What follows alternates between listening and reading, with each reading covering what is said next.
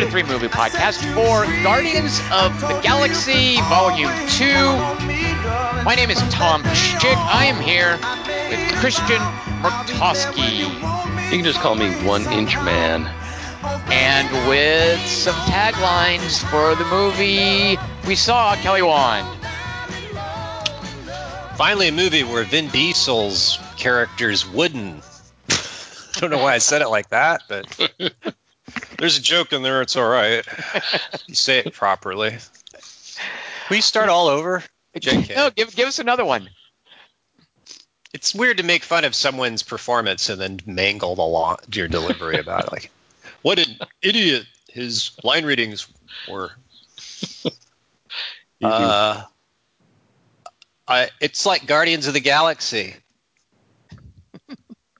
Said that correctly, but it's not funny. See the difference?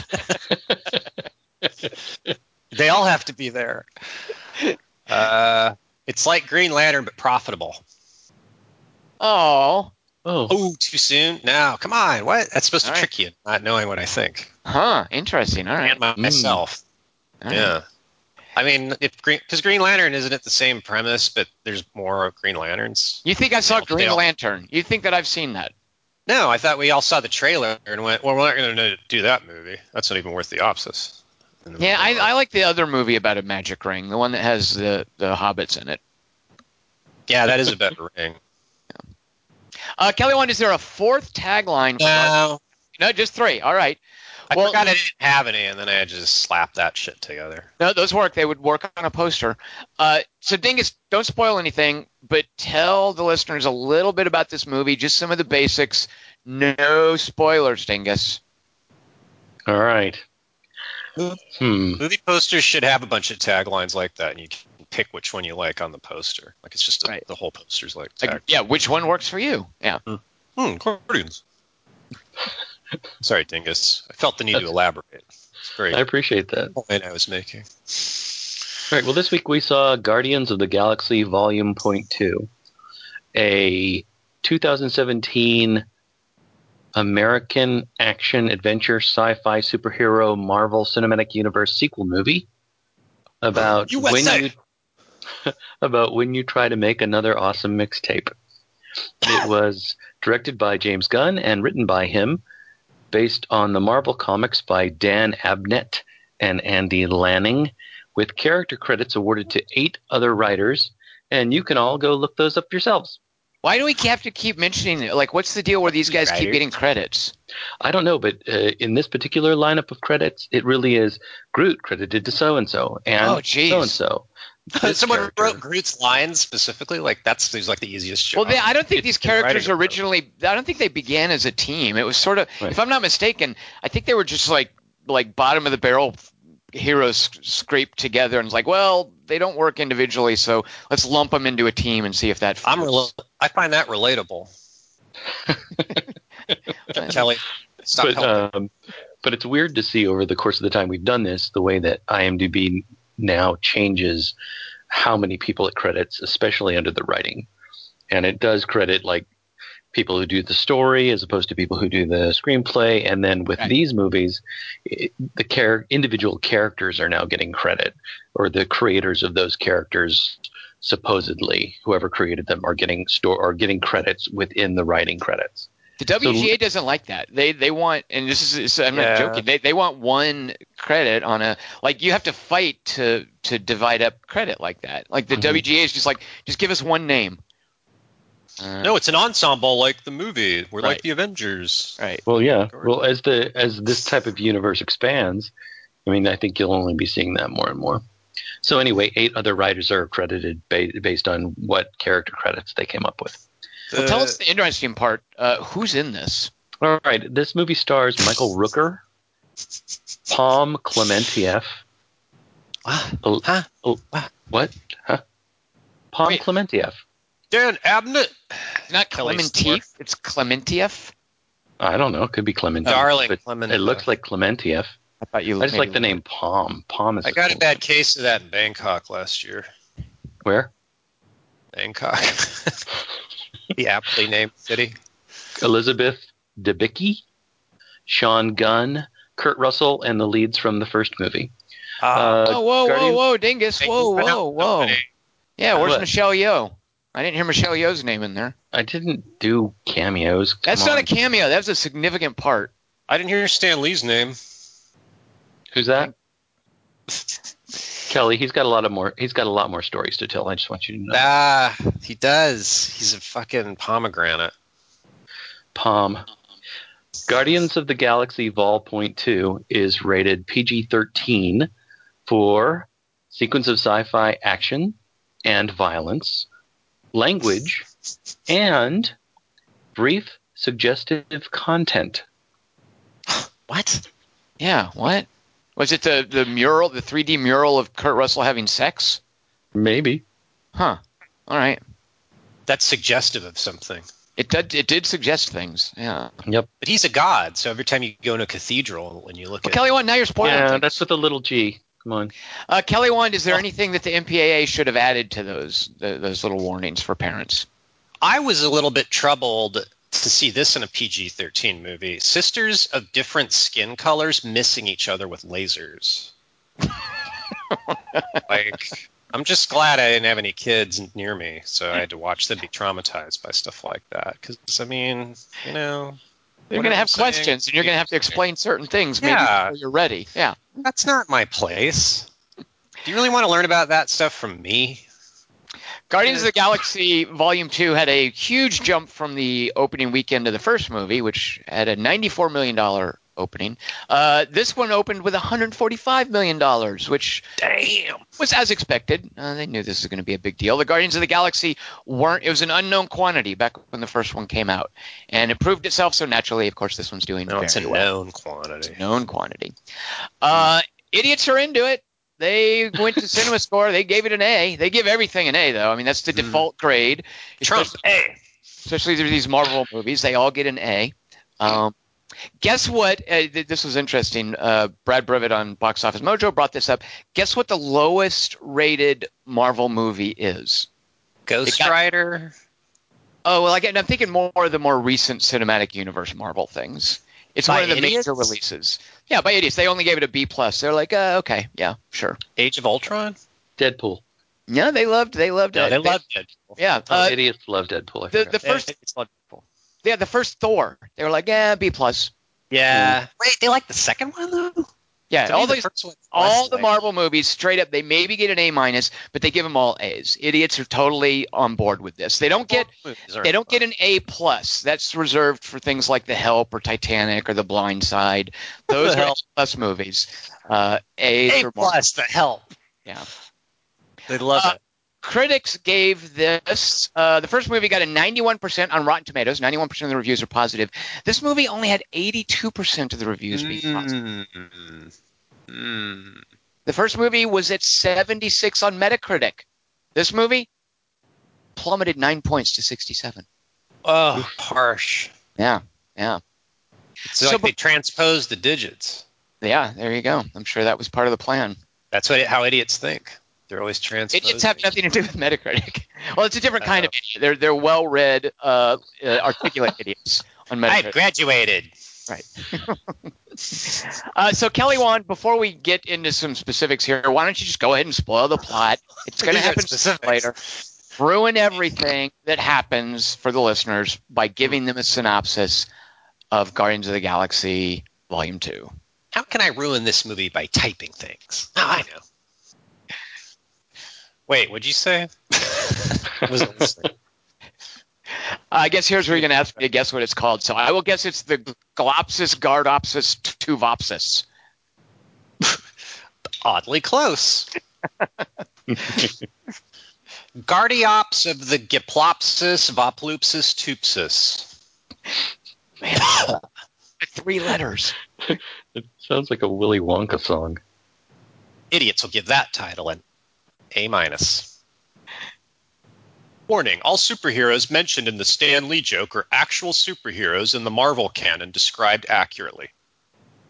The Marvel logo turns into some comic book pages that a nerd's reading excitedly. He gets stuffed into a locker by a sneering jock who then grows up to be Sylvester Stallone. Stallone walks into his agent's office and plops a Rambo 5 script on his desk. His agent steeples his fingers, snaps them, sets fire to it, drops it into the trash can, and hands him the Guardians Volume 2 script. Stallone looks at it. He's all, uh. he thumbs through it spiritedly. Then he's all, how many lines do I have? we cut to Kurt Russell CG, which means it's the 70s. He's driving with Chris Pratt's mom in a red car around some woods while some licensed music plays on the car radio, but at soundtrack volume. She's all, wait, so my character's name's Mrs. Lord? He's all, who said anything about marriage? Absolutely not. I'm an alien, by the way. A starman, if you will. Fucking Carpenter. Bridges looks more intergalactic than you. His CG looked dumb CG in Tron. Look at this. He points at his CG face with the liver spotted 70 year old index finger. She's all, oh, you. Wait, you're an alien? He laughs and turns up the music to the same volume, then drives her to a picnic basket and parks. As she sits down, opens the basket, and starts to eat, he's all, food? Never mind that now. Come here. I want to show you something even awesomer. He drags her to an open pit and points down at some CG pods in it, glimmering dully. He's all, Don't worry, I dumped these all over the universe because I'm a god.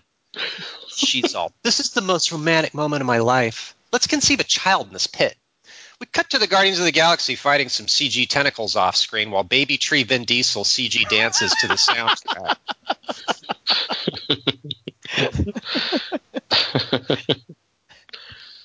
and tries to eat bugs. Suddenly, they all run out of credits and song. Drax is all, Hey guys, look what I can do. He screams triumphantly, whips out a couple crooked drumsticks, and jumps into the monster's mouth and gets eaten.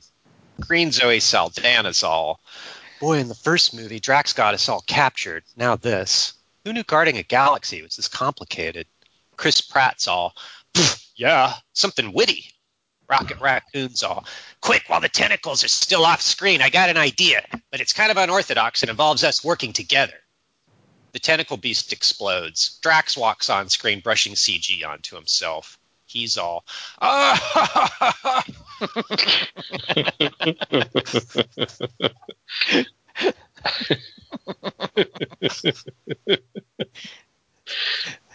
I guess my ineffectual wooden knife stabbing its esophagus caused a chain reaction. Hey, how come its throat was dry inside? And what was I standing on while I stabbed it? Everybody laughs affectionately at his knives. Wednesday, get into the spaceship, which I guess is its name. As Drax walks on board, he's all, ah, ha, ha, ha.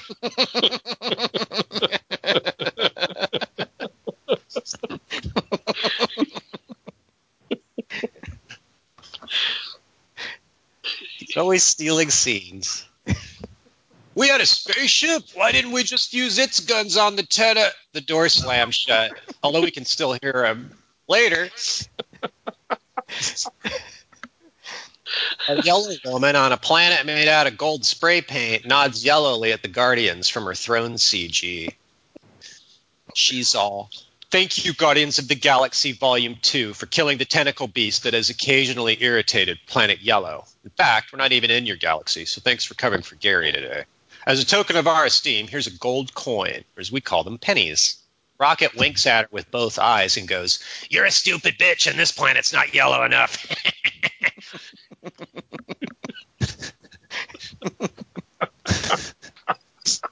Incorrigible. He snickers at Chris Pratt. Then he's all, fuck, I'm winking wrong again, huh? And talking out loud. Still. By the way, I also stole these batteries from the Queen's vibrator, CG. he opens a bag full of yellow Christmas tree lights and shows it to the Queen. Then he's all, I mean, uh, he walks over to Pratt and closes the bag. Then he opens his eyes. Then he's all, wait. Chris Pratt's all, hey, Queen, let me know if you want to have sex with me. Won't be the first time I painted it. Drax is all, ah!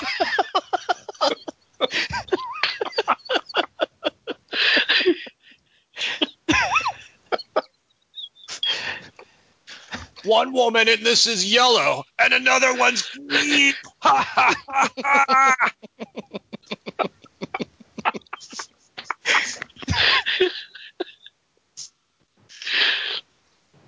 A man at arms is all, damn your impertinence. He steps forward and trips over something. The Queen's all, Scott, that's enough. Guardians, you're dismissed. And as for you, Chris Pratt, she blushes, which turns her face orange. Beside me, Trump's all, nice! Jeez, really? See? Look at you impressed everyone from the, to the highest vaults of power. Become a meme. Hmm. Dead silence. The Guardians get in their ship and eventually manage to point the ship away from planet Yellow. Chris Pratt's all, "Hey, look, Zoe. Uh, I was just kidding about having sex with the Queen without you being there, also." She's all, "I don't care." By the way, my sister's handcuffed to this luggage rack over here by her detachable hand. The sister, who's blue, but I think unrelated to Mi- Michael Rooker, spits at her and goes, Sister Rack Bionic! Oh, you. Baby Groot's all, that wasn't your choice to make.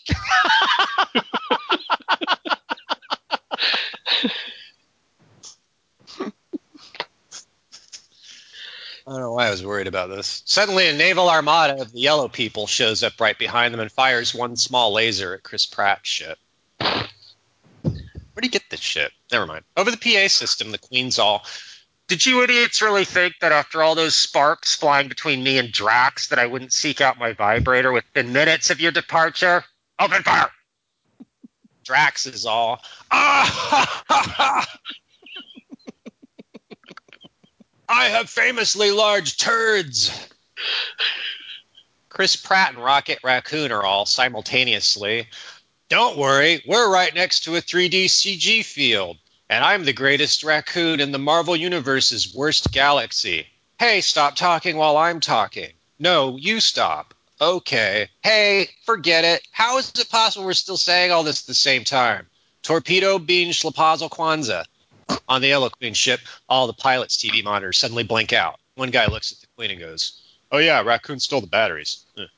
One screen's still lit. A blonde girl's all, Look, it's Yellow Gary number four. Get him, Gary. They all stand around Gary's monitor and cheer his monitor while his drone chases Chris Pratt through space CG. On the Guardian ship, Rocket Raccoon's all, Ugh, I just shot off our own cannons.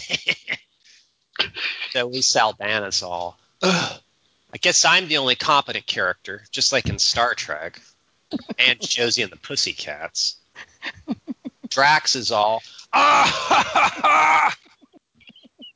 this movie's toads all over the map.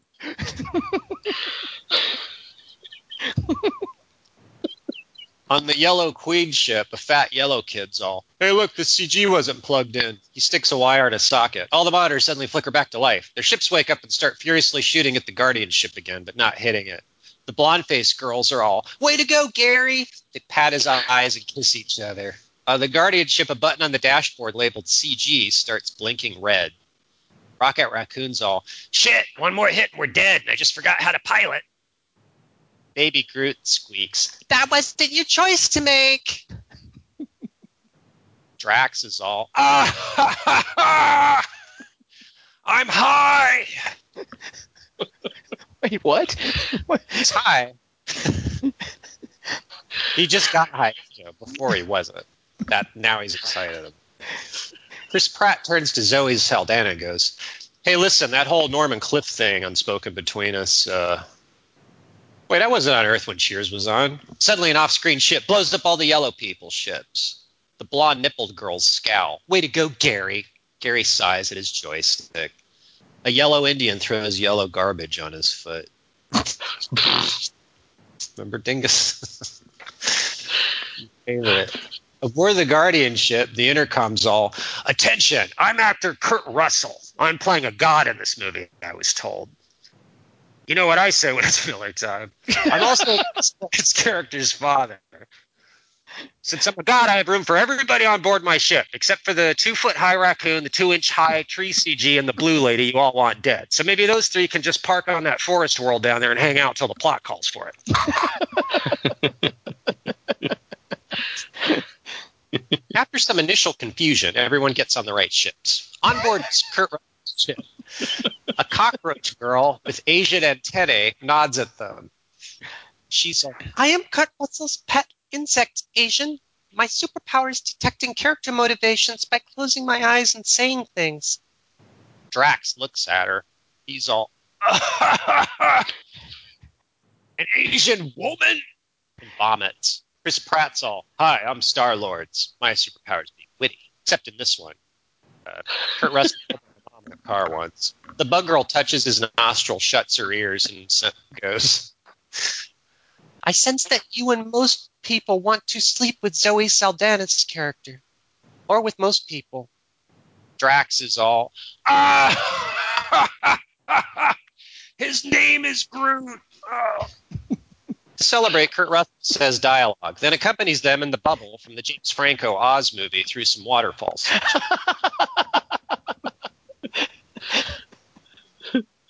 While the music agrees, Chris Pratt's all, whoa, it's like I'm looking at green screen that'll later have waterfalls painted on it. Zoe Saldana's all, you're looking at my face. It's colored green. I see using CG, actually. It's weird. Kurt Russell gestures vaguely and goes, Yeah, I made all this CG just by thinking about it, and then by trying to describe it via email to uh, animators in Oakland. Meanwhile, on an ice planet, Michael Rooker in Blueface walks around while a bunch of ratty guys in parkas boo him. One's all, You were too sympathetic in the first movie! Boo! Michael Rooker is all, Well, we have a saying on whatever planet I'm from.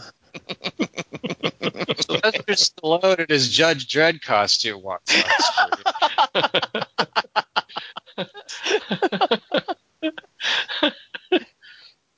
That's one where Cersei's really a dick, by the way. He's all.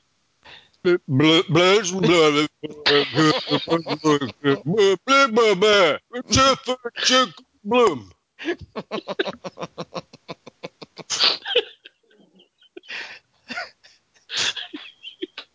That's what the script said too. A guy with a beard runs up, goes, "Guys, a raccoon's parked in a forest nowhere near here." Everyone gets excited. The crowd makes Michael Rooker fly them to some trees. They tiptoe toward the ship.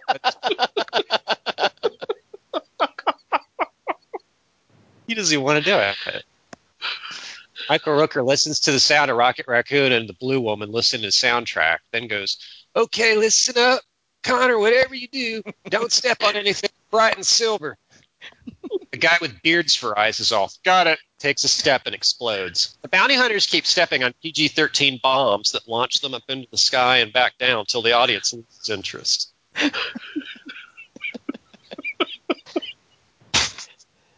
Suddenly, Zoe Saldana's blue sister tricks Rocket Raccoon by not being handcuffed. She draws her gun and goes, Bearded extras! You've been ruled by a blue man long enough. Connor's all, the total stranger's right. Let's give her a ship and throw everyone except the raccoon and Michael Rooker, the two characters we're actually mad at, into space. Been taking a nap together. Beside me, Jaden cheers, then takes a selfie of himself, texting himself. Meanwhile, on planet Russell, Zoe Saldana's all, Pratt, I know this sounds unprecedented for the genre, but I think the hero's dad in this is evil. I just heard the bug lady whisper to Drax, Hey, Kurt Russell's evil, by the way. Then Kurt Russell came in snickering and said, It's true. Then she went, I mean nothing. Then Kurt Russell went, I'm evil, by the way, and going to kill all of you by tricking Chris Pratt. Chris Pratt's all, See, the bug girl says it's nothing. So Zoe Saldana. then Drax laughed and said something idiotic. Chris Pratt's all, Okay, now you're just making shit up. Look, for the first time in my life, I have a parent who's not dying. She's all, I thought I was your Cheers character. Pratt's all, You are, but my Carla. Kurt Russell, he's, well, don't take it strong. She loses interest and walks outside, where she finds the piece of resistance of Kurt Russell's planet, some barren wastelands of sand. Oh, I had to make that part. This amazing set. Suddenly, her sister shows up in a spaceship and starts shooting lasers at her. But Zoe Saldana tricks the lasers by running in a line. Then she tricks the spaceship barreling across the sand towards her at a thousand light years per second by also running. As the ship crashes, Tom leans over to me and goes, Note the lift.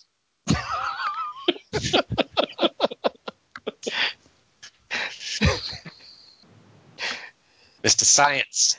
She and the sister roll around fighting each other in a cave and take turns losing interest. Finally, the sister's about to stab her, then drops her knife and goes, I give up. Speaking of which, I guess this at the time didn't care. Dad kept replacing my body parts with machinery every time I lost to you. couldn't you have taken a dive just once? You have no idea what I have to go through just to pee. Zoe Saldana shrugs. The sisters all, I'm no longer mad at you. Meanwhile, the bearded pirate.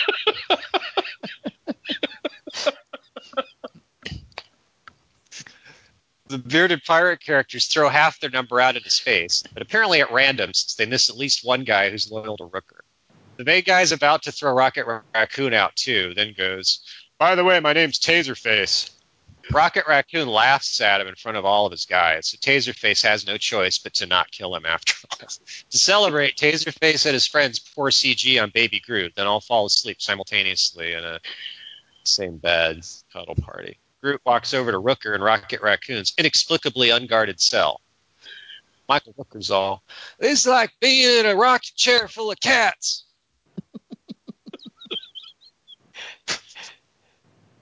Rocket Raccoon's all, Baby Vin, listen, we need you to steal a red thing from a bedstand dresser. Groot scratches his head CG, snaps his fingers, disappears, then comes back with the key to their cell.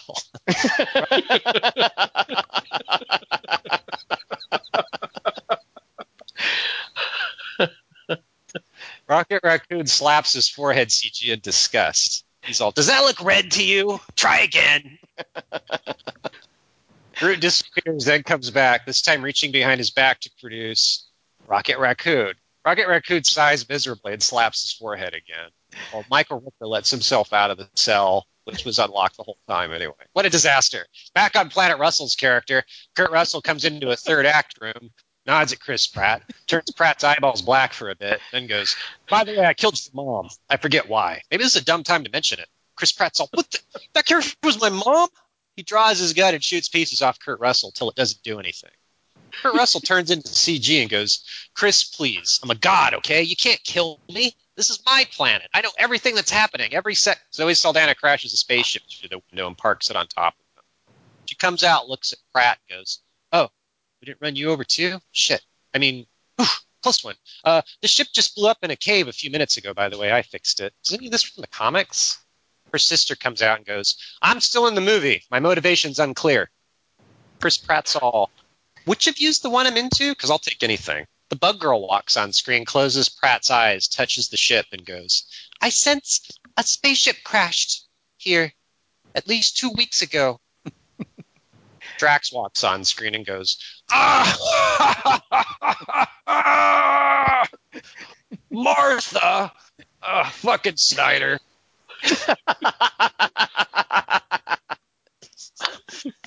he just saw it. Different universe. He notices the Asian girl's there and throws up again. Then he's all, You remind me of my ex wife. She also worked for Kurt Russell. Suddenly, Kurt Russell turns into a giant head and starts attacking them by talking loudly. Because of this, on Earth and various planets, featureless goo CG starts chasing people. Car honks angrily and has to drive around. PG-13 intense. Back on the bearded dick ship, Rocket Raccoon and Michael Rooker get nowhere with Baby Groot, but are bailed out by the redneck with weird eyes. Then trick the bearded pirates by killing them with Rooker's CG whistle arrow and Rocket Raccoon's PG-13 launcher. They show up on Planet Russell. they show up on Planet Russell and scramble around while Kurt Russell Zardoz head rambles at everybody. Rocket Raccoon's all, I don't know anything about Kurt Russell or his planet here, but this bag of batteries I stole from the P Empire should be just enough to blow it up and harden all the goo chasing some cars on some planets we haven't seen. Now let's see. Which of us is the best choice to handle going unsupervised with all this into the planet's core and hitting the right red button on this detonator? Instead of this other identically sized and colored button I just installed right next to it that doesn't do anything except kill us. He looks at the bug lady thoughtfully. Drax is all, You people aren't my friends. You're my family. Baby Groot looks at him enviously. Suddenly.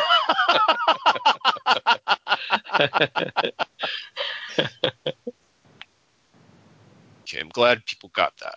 Suddenly, the yellow lady and her friend show up at a thousand spaceships and start furiously shooting at nothing. Down on the planet, Rocket tries to teach Groot English by showing him the box with red buttons. Rocket Raccoon's all. He's still doing it, you see. Okay, listen, now one of these buttons blows up the whole planet. Jesus, I feel like Pence. Drax comes over with.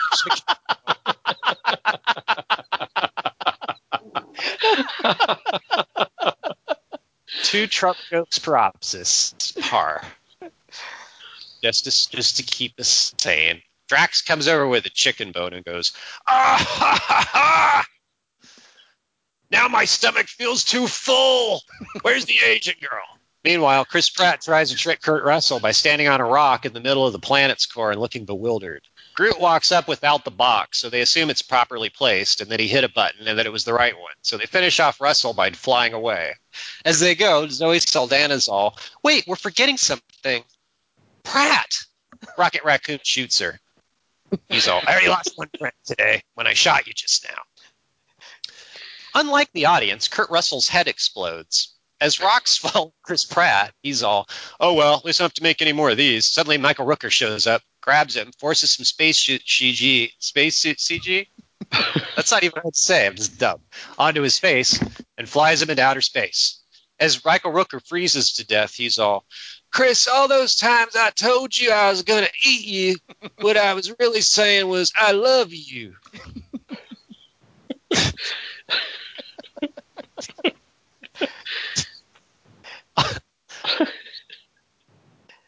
On the Yellow Lady ship, she's all, Well, Gary, fire. He looks back at her glumly. We can't, Your Highness. I'm afraid we're off screen. On the Guardian ship, Zoe Saldana hugs her sister and goes, I don't even care that you killed Han. Sylvester Stallone walks on screen. and goes, "Eh, more, sh- kush, bagush, bruknust." Everyone smiles affectionately at their paychecks. Some words are all the Guardians will return. These movies are going to go on forever. After some words tell me who trained the stunt raccoons to operate grenade launchers CG, the yellow lady walks into her throne room and goes, What the fuck's this? We see she's looking at some yellow CG. Female friends all, we call it Adam.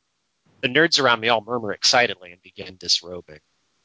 After more words tell me which computer model created Michael Rooker's whistling noises, we cut to an asteroid where the Watcher yawns and loses interest in Stan Lee.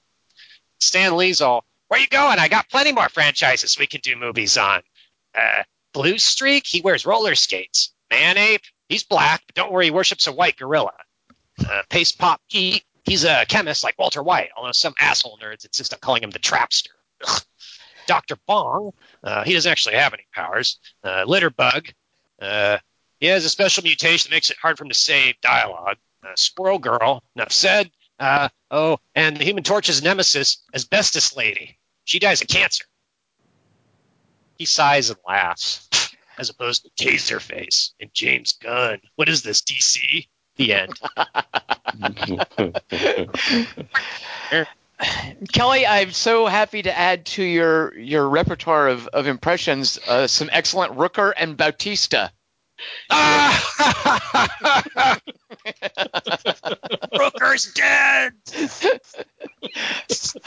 I can't. I can't believe every time you did that, I I laughed just as much. That I was know, so it's one of my beautiful. It hurts. It hurts to do him. So maybe that's funny too, because it's funny to watch people suffer. Well, Kelly Wand, uh, it's Dingus' 3x3 today. I'm introducing next week. So since you have nothing to do during the 3x3, why don't you start us out by telling us what you thought of this movie? What's a movie that's better and a movie that's not as good as Guardians of the Galaxy Volume 2? My over was Guardians One, um, which I thought was more exciting to me because, and it was an unknown quantity, and that sort of added to the excitement. Is like, is this gonna suck? Oh wait, it's fun, and the and the characters are all super fun in it. It's just really fast paced. It's really weird, and there's just a lot of weird. Everything about it's weird. Like fucking John C. Reilly's in it, saying the name of the movie, and Glenn Close, and this one's more um sequely but I still think it's better than Age of Ultron, so that's my under. I think it's funnier and more fun than Age of Ultron. And right. uh, I can't tell if I I don't know if I I could be very easily swayed into what I think about this movie because when I saw the first one, I saw it when I was like with just a bunch of video game studios. It was when I was working at Carbine, and it was just surrounded by nerds who were like it was just killing, and they got every joke, and they could help sort of fill in my gaps. And so it was this kind of more memorable video experience. And Well, then- when we did the podcast, you were kind of the naysayer for the first. Yeah. no, I wasn't. I love the movie. Uh, you were the you were no. Me and What? Dingus were just What over the I moon say? with it. Oh, you were like, man, I don't like it. It's no good. No. Well, you weren't that bad. I just remember you you were far more reserved than Dingus and I were. That's weird because I when I think about it, I only I only think fondly, and I don't maybe like right after Well, I saw it. was Am I misremembering? Isn't that right, Dingus? Like he was a little more down on it than we were, wasn't he? I think so. Yeah. Okay. well, my opinions change all the time. Oh, no, sure, absolutely, absolutely. Yeah. But he also But hated the he, the Avengers, so maybe you're thinking. I stand by that one. I think Oh, you know, is- maybe I am just thinking of that. Wait, that's what it is. I think because yeah, I'm the only, the only person who doesn't like the Avengers. Okay. You know what? That's probably what I'm thinking of. All right. Okay. but I do like Hulk parts. The what? but part? also too, unless uh, like I like the Hulk jokes in the Avengers movie. Oh. But except for that, I think none of the characters are good Okay. or as good. I don't know. But You know, the I- last I'm vying for uh for perfect. Like I I think it's a nearly perfect movie. It it's eligible for perfect status. The Avengers. You know. I don't like it when Banner goes, "I'm always angry," and then he What are you talking about? Oh, that's a great moment. No, that's not how the Hulk works. It's He's an iconic it doesn't matter. always angry. Oh, you nobody cares how the Hulk works in the comic books. This is how he is now, Kelly Wand. Uh, what's that line mean then? He's not angry even in the movie. Yeah, he is. The whole point is he's always having to suppress this this thing inside of him. Yeah, that all he has to do is just just sort of let loose. That it's always there. It's always part of him. That's not how I get. That's not what I get from Mark Ruffalo's performance. Like he's Oh, not I someone who's who's angry. Kelly, Oh, Wan, all don't right. get me started. You know what? Go back and well, okay. Hold that thought, Dingus. What did you think of this movie? What's something that's better than this, and something that's not quite as good? All right. Uh, what I chose were movies that lived down to my expectations. Um, so uh, movies I was kind of expecting wouldn't be good. Secretly hoped they would be good, but they weren't. Um, and so my under would be uh, a movie called The Phantom Menace. Uh, Yikes! Wait, that's your under, just to be that's clear. my under. That's my All under, right. Ke- Kelly, Wand, we might we might get a Matrix up in here. Um, Which well, one? no, actually, my over would be a movie called Man of Steel, um, which I actually liked. Uh, I liked more than you guys did. That's not a sequel, though. Yeah, I didn't choose sequels necessarily. right, all right. I thought this is living down expectations. I thought you meant. No, no, I just I movies that I hoped would be I guess it is a sequel. uh, th- that I thought were this is probably going to be bad, but maybe it'll be good. Uh, but it, you know, Man of Steel pretty much hit where I thought it was going to hit, and well, some of that is due to the fact that I thought Michael Shannon was so good in it. Uh, but I like him in just about everything. Um, boy, I have a really hard time uh, with this movie because while I had uh, some fun times watching it because I was sitting there with my son watching it, um, and I was really straining to like it.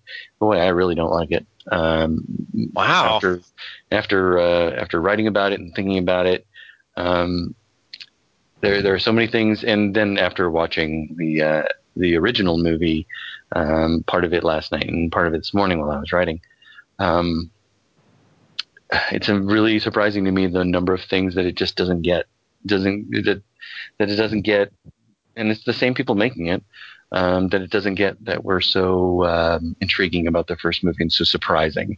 And uh, I'm willing to allow that maybe part of it is that the first movie was so surprising and I did not expect to like it, and I absolutely was head over heels for it, uh, and still am. I've seen it many, many times, and maybe I'll grow to like this movie. Um, it's hard not to like it because mm, you know my kid really likes it, uh, and it was a good experience watching it with him, as I said before. But boy, I I don't I don't like this movie. I feel I'm disappointed in not liking, and I'm disappointed in myself that I don't like it. You didn't like it at all because I just thought it wasn't as good for the reasons you said as the first one. But I think there's some good jokes. But it seems like the- characters are all kind of confined in this, and in the first one, it, I didn't have that feeling. Like it's I think there's more I think it's Pratt's dialed down too much. I think it's limp or not ripe, as the joke, as the terrible joke in the movie says.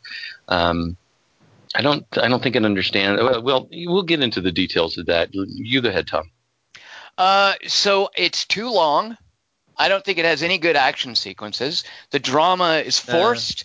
The music is some of the worst, most intrusive, ungodly, offensively, blatantly super obvious music I have ever heard. This could have been. I, I- think Clint Eastwood scored this movie.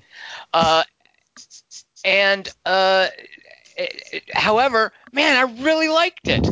uh, because even though it has these problems, and, and these problems smack to me of studio notes. Like this feels like Yeah. James, James Gunn had this great property that they weren't really concerned about it. They were like, yeah, we got this James Gunn guy. He's got a Troma background, but you know what? He wrote a Scooby Doo movie for us. This kid can, you know, he can follow the rules. We'll just give him this movie, see what he can do. He does something great. And now they're all over him. So I'm imagining he's getting studio notes right and left. They don't want to cut anything, and I, I can think of plenty of things that should have been cut from this. It's like Iron Uh, Man 2 compared to the they one. the action sequences are all just CG and it's all confused and colorful and it's like clown vomit confetti colorfulness. Uh, all the character motivations are just all over the map. Yeah, Um, but here's here's why I liked it is I love this cast, uh, despite the fact that it's just got studio notes stuck all over it. The kernel of what James Gunn can do, which is have this great irreverent bickering amongst these distinct characters, uh, I think it's it's intact here. Uh, I, for the fact that I didn't really, I wasn't really into any of the action sequences. I just wanted, I loved listening to these characters talk to each other, and uh, even when it would slow down and do exposition for a little bit, I was like, okay, I know there are going to be funny bits, and you know, I get that awesome bit with the tape. Like I loved the tape joke. The tape joke is I can see people thinking that doesn't work, that it's dumb, that you know, commit to the action or do the jokes or whatever. I loved the tape joke. Um, so I I was really won over by this, and and what I did for my over under, it's super heavy handed with this, but I'm okay with that because you know it's a comic book. This is obviously a movie about uh, being conflicted about fathers. You know, are our fathers good guys? Are they bad guys? Is your stepfather your dad, or is your dad your dad? Or you know, if you're adopted, who's your dad? Like it's it's all about this this confusion and and this conflict that people might feel about their fathers. So my over and under, also movies I really like. My over is Willy Wonka, because I think that Willy Wonka is ultimately about how freaky, like like you know the the little boy in that uh, uh, Charlie. He doesn't have a dad, right? And so Willy he does. Oh, I thought his grandfather has to take him to the the factory because his dad. No, he just likes the grandpa more. But there's a Oh. Mr. That's even worse. No, not in the movie. There's no dad in the Really? movie. Okay, in the book he has a dad. Oh, Yeah, I don't know the book. I don't know the I book. think Tom is talking about a movie, Kelly Wand. Yeah, so I, I, you might be right about the source material, but I, from what I got from the movie is that it is a it's a it's about a, a fatherless boy who encounters this father figure who alternately terrifies and fascinates him. And by the time it's over, you know, it, there's some ambiguity about who is this guy and what. So I, I think that Willy Wonka is this quintessential movie about just the the mystery and the ineffability of a father, and it's almost a religious thing. There's a reason we call God the Father. Uh, so Willy Wonka, I think, is above this. Uh, below this, uh, which again, in a movie I really like, uh, I like October Sky a lot. It's an early Jake Gyllenhaal movie where Chris Cooper plays his dad, and Chris Cooper is a coal miner, and Jake Gyllenhaal he wants to be a rocket scientist, and this is based on a biography of a guy who actually was a rocket scientist for NASA. Uh, and it's this cool, complex relationship between a, a father and a son, and it doesn't make the father evil. It just makes them have a hard time understanding each other, and eventually they come to a reconciliation. Homer Hickam de- I think dedicated the movie to his father. So I, I think this is above that because uh, it's a little more overt. It's certainly going for more of a fun, adventurous thing. But all three of these movies I really liked. Uh, and even though super problematic, I was just completely won over by this. I, Dave Bautista. I could just Yeah. listen to that guy's. It was just so infectious. Even Chris Pratt, they gave him so little to do, but like his early thing about, oh, I thought guns were my thing. You know, there's just I, Chris Pratt is just so watchable. Um, Dave I- Bautista is what Vin Diesel wishes he was. I know exactly, Kelly Wand. I mean, Dave He's Bautista. a cool, dumb. Yeah. Exactly. He's a big, muscly, steroided up dude who's got incredible charm. It just oozes off of the guy. Um, yeah. so, to so to, get, to get Jamie Gunn writing for these guys, just that's fine for me. I I was totally into it. Did So you call him Jamie Gunn just then? James Gunn, excuse me. Jamie Gunn is the, the serial killer, right? yeah, James Gum. Unless Gum. you guys are on on first name basis or something. like I, like I, I'm also like Sean is the brother. James is yeah. Like one of them is the actor, one of them is the director writer. Yeah. Uh, there's a whole clan of them, in that there's two of them. So They're like Hanson. exactly. Um, did Kieran like it, Dingus? yeah, he liked it. Okay. He liked it a lot. Uh, we talked about it at length Um, there were things that he was disappointed about it. Um, one of the things we love about the Mm. first movie, and Tom referenced this in his lead up to saying he loves it, even though it's a terrible thing about the movie. Uh, we love the uh, the soundtrack to the first one. There's so many songs on there that just really work for us. Uh, that there's because I introduce you know the songs I love, and I've been doing this for years uh, to my son, and um, that you know Peter Quill's mother ha- had done that for his life was really kind of a touchstone for both of us. Um, and there's a couple of there's a few really great songs on that first soundtrack. The whole soundtrack's really good in the first movie. These I don't get any of them. I don't I don't get like you know uh, we were talking my son and I were talking about that opening sequence with Baby Groot, you know, dancing in the foreground while all the fighting's going on behind them, which which I thought was was sort of clever. Uh, but I can't for the life of me tell you what song was playing. Um, yeah. I can't remember. I know. I know it. I can't remember the song, even though my mom sitting next to me was singing it, and uh, Kiernan's mother on the other side of Kiernan was singing it during the um, the whistle arrow, the killing sequence. The he's a big strong man Juan song. I can't. I can't. I can't get that into my head. The only thing I can hear is Brandy. Which I think is a horrible song, um, and I Well, that, that's why I kind of liked that that we had the bad guy extolling its virtues. yeah, yeah. Yeah.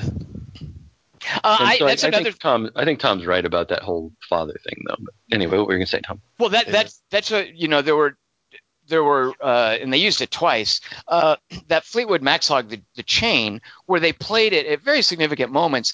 That was for me a, a Star Trek Beyond kind of thing. Like Star Trek Beyond is goofy and it's silly, and I'm not into Star Trek, but once they you know they they harness like the Beastie Boys and the Death of Spock, uh, Uh-huh. the, Okay. like all that stuff sort of coming together in that completely over the top silly sequence in Star Trek Beyond like that Yeah. completely won me over as a combination of music and action and here's where something important happens. It's the same with those two little bits where they do that that bit from the chain which is a i mean ha- i don't know if you guys but that song the chain with the drum beat and that kind of mandolin guitar thing they're doing i don't i don't but uh like I, and and this sort of plaintive cry like if you don't love me it's never going to work. Like to have that in these two little moments there it was super effective for me uh, in the same way that that goofy sabotage bit was in, in Star Trek Beyond. Um, so the other songs, like there was nothing like "Ain't No Mountain," like no, no song quite that good. But I really liked the way they used the Fleetwood Mac. I really liked, you know, I love to see the Raining Men sequence with with Yondu. Uh, I also I loved how much uh, they did with Michael Rooker. Like I was so Yeah. pleased to just to just how much life they breathed into him and then and then killed him. Like it was it, it was a really I, like I liked I mean I just liked seeing this this weird basically clown character from the first movie ennobled as the actual father and that's kind of the backstory is that Chris Pratt Yeah. learns to appreciate who his father really was and not who this cool kid is who comes rolling in with the new car and hey son and you know he's there for the weekend like there's this story about who's your, who's the dramatic glamorous absentee dad who just shows up and gives you a good time and who's the guy who really did the hard work of raising you like that was Yeah. a really cool thing to do to literally a blue clown from the first movie Yeah. And he came out fine, so that's proof that Michael Rooker's better at it than he's getting credit. i mean Well, I, I'm- I go ahead dingus I was shocked that um, because he has kind of become, and not only in this movie, but he's kind of become a little bit of a clown to me because I've heard him on a couple of podcasts, and he just seems like he's kind of Rooker? out of it. Yeah, Well, just you know, he- he that doesn't matter. No, it doesn't matter because I think the movie comes to life when he's on screen, um, and I love exactly what you're talking about, Tom. I, I love, I love the way that they go with his character, and I think that the movie really, uh, really works for me when, um, anytime he's on screen and interacting, even with his when he's interacting with uh, Rocket Raccoon. I love that. I love That- yeah and yeah. everything that he's doing. I think he he he gets all the notes right. He gets the the weird anger. He gets the jokes. Um, he gets sort of this poignant these poignant moments, um, and he gets the heroic stuff. Uh, I'm totally knocked out by Michael Rooker in this movie. Yeah, he gets he gets sort of gets the key moment too. The uh, you know, I didn't do it with my head, I did it with my, and you know he's going to say heart, but then he gets swallowed up, and uh, that's like a great moment. I loved that. Uh, and then he get, like- you know, and and also the. Uh, you know, he may have been your father, boy, but I was your daddy, or wh- whatever that line was when he's when he's saving him. That was really touching. like I Yeah. loved that. I like the idea of it, and I like what he does with it. I think that this is, for me, an example, a rare example of an actor selling a, a line that I think doesn't make any sense. I mean, I hate that that whole. Wh- Which which line? uh, you know, when I was, do you think I was controlling that with my head? You know, um, you know, and then I was like, oh God, you're controlling the arrow with your heart. All right, come on. Um, that was, I think, a little too much for me. I did not care for the writing in this movie. I was really disappointed by it. Family. Yeah, exactly. I'm like, what? has Without James Gunn irony. Just been watching Fast and Furious movies all this time. It was really weird hearing that. I can't family believe that thing. line's still in movies. Like, yeah, we haven't heard this before. Well, you know Like, that now that it's to me, parody. So That is- it's and that's that that's to me sounds like a studio note. Like uh, make sure you make it clear. You know, let's at least say it once in No there. jokes about it. Don't make fun of it. Well, but they do the joke. Put it the funniest. They do, no, no. See, that's the thing is, I think they do. You know, James Gunn got a joke in there. I About mean, you family. remember it's the whole, we're all family uh, except you. Like he, Uh, he yeah. says to Karen Gillan, like uh, James Gunn, like he's getting studio notes, but I think he managed to still preserve the gunness of it. Um, The gunness. That's great. Yeah. because I, I watching some of this, I was like, yep, yep, that's a guy from Troma, all right. Uh, you know, all the weird stuff with the Reavers, like, yep, that's some, someone who came up through Troma films.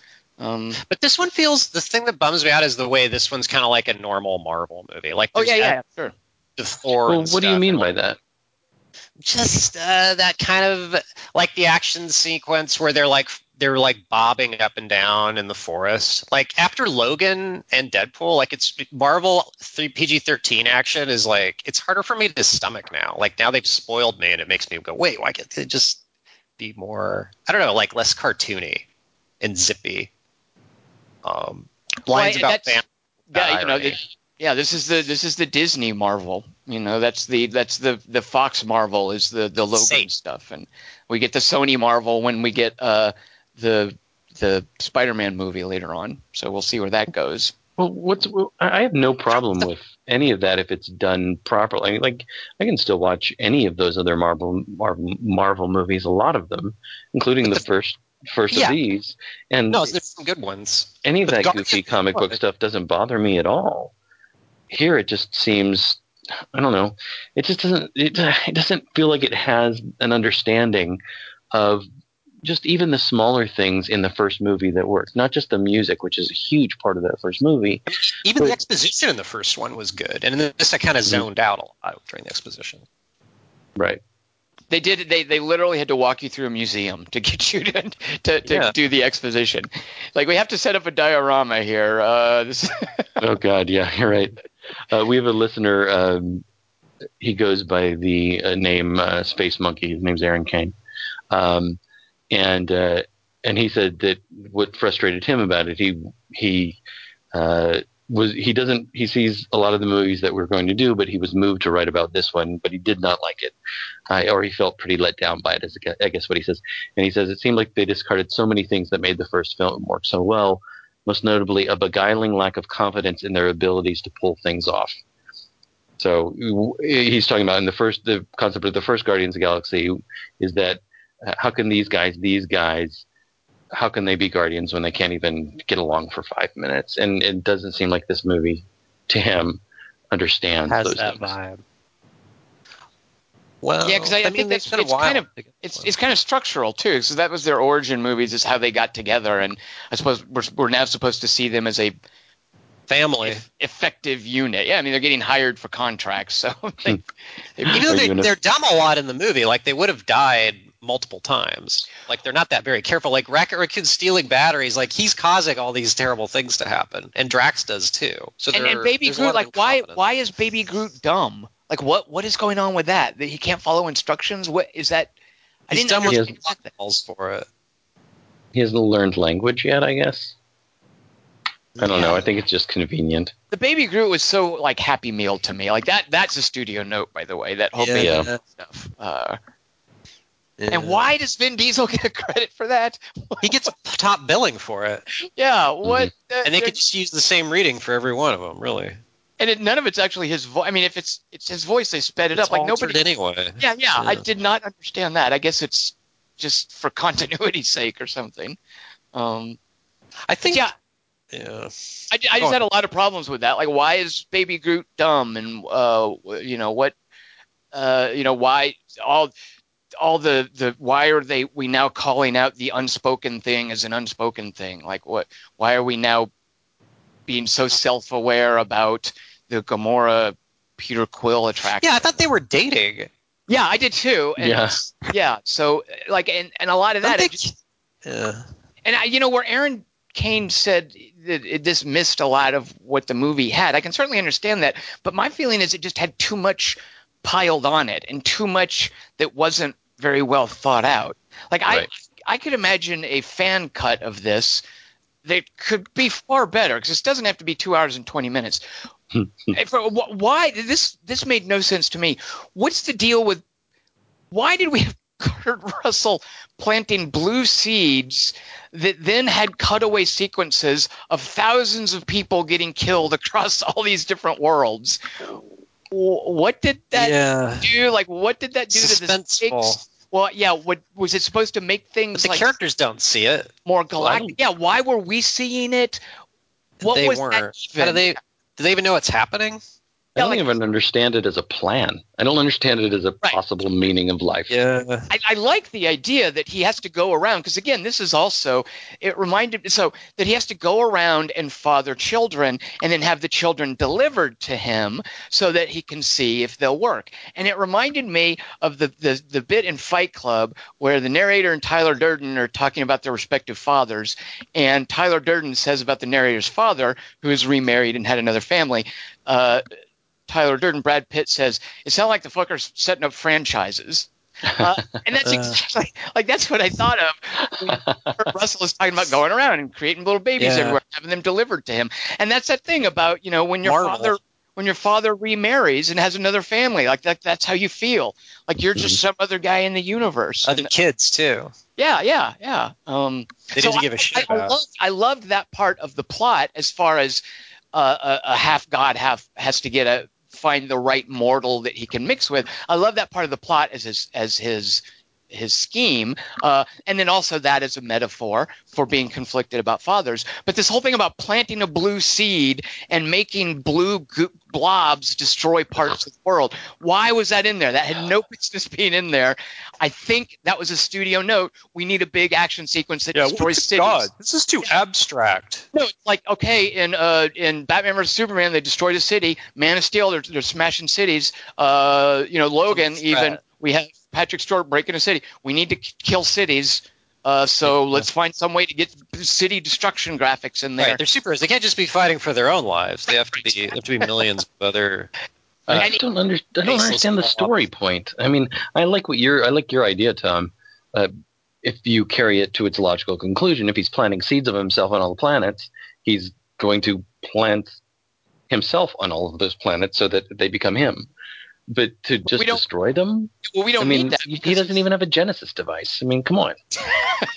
Marvel MacGuffins are the worst. They're so interchangeable. It's like Cosmic Cube, the Force, the the alf, the fucking substance. It's always the same. It, you could just replace with anything from any other Marvel movie, and it does the exact same thing. And it's just a certain color or shape or glows, and then at the end they destroy it somehow, some arbitrary way. Well, With that would- that- bomb. Exactly. That was the whole boss fight in this was just so Yeah. unmotivated, and I just, I, you know, that's why one of the reasons I loved the tape joke is like, yeah, let's give me because I don't, ca- and I also loved when he. When they have that moment with the Fleetwood Mac song where he just gets really mad and he's going to win the battle at that point, but then it still goes on with so much other stuff and yeah. other characters are having to do, and I guess they're setting up Yondu's sacrifice, so I guess it was worth it. What's Um, the Fleetwood Mac song? I'm sorry. The oh, chain. The, the chain, yeah, yeah. It's uh, it's got it's. I'm not going to sing it for you, but uh, Please do. I mean, I can't remember the You don't much, much of the music now. in the. yeah, yeah. Uh, Kelly wants. Oh, you don't let me know. Okay, thank you. Thank you. Okay. Stevie Nicks. It's a great song, and I thought it was deployed well and made sense for what was going on. Deployed is a great way to put it. Yeah. The music in this is deployed. Well, you Yeah. didn't, even the the Cat Stevens bit at the end. I mean, that that that was it was so on the nose, but I love that they brought in some Cat Stevens. Uh, and I fell, I fell for that stuff. I mean, I laughed a great, I, mean, I laughed a great deal at this. I mean, Chris Markinson says some of the same things as I look at his email right now. He he says, you know, the movie let him down, but he he laughed at stuff like that, and I'm, Yeah. I'm you know, I laughed at I laughed at a bunch of stuff in this movie, and I I teared up and cried because I'm an easy cry at those types of things, at, at speci- at specifically the father son thing and the Cat Stevens thing that you're talking about, Tom. I can't I couldn't help it because I have strong feelings about those, and I I like what you're saying about the themes of of you know the the dad who's done all the work and the glamorous dad who comes in and uh, those types of things really make really resonate with me, but uh, wasn't enough to to salvage it. But um, but I did like that Cat Stevens moment. well, let's talk about some of the new characters they they introduced. How did you guys feel about this High Priestess Ayesha and uh, Mantis? Um, I liked Mantis. I don't know if Ayesha is supposed to be genuinely threatening or dumb because they they make mincemeat out of her repeatedly.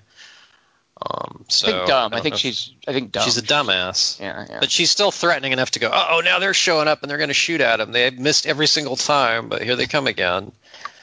But I thought it was more, it felt shoehorny, like, okay, and this is Mantis. She's in issue number three. It felt like a fan service. That I, the first movie, like, I didn't know anything about these characters, but I felt like I'd gone to a really awesome party where I didn't know anyone, but it didn't matter. and in this one, I'm going to another of their parties, and I feel like I'm not. Like I'm not fitting in, and they're all talking to each other, but someone else's party this time. So that's what I thought of them. Sure. I don't know if that makes sense. Uh, did you guys do you guys know who Elizabeth Debicki is? Yeah, definitely. How do you know I- who she is, Dingus? Well, we've done a couple of podcasts with of her The movies. That we, lady? we did Other Man, than Man from, from Uncle, Uncle, what, what besides Man from Uncle?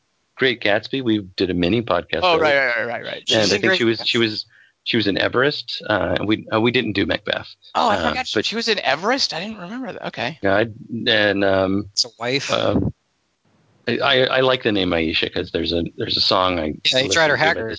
This, this Oh. indie band called the Duck Hills. It does this great song called Aisha. she must but, um, be op- I, I liked her a lot. I thought she was funny for the most part, but I was kind of distracted by the whole Ender's Game thing that was going on. That I Yeah. just I don't PG thirteen. PG thirteen can't kill them. You Just know, you say that, them. but I got the idea that they were sort of uh, harkening back to '80s arcades, like coin arcades. Oh yeah, yeah. They did, they were definitely doing doing that with the the sound effects, and I wanted to murder the movie when Pac Man showed up.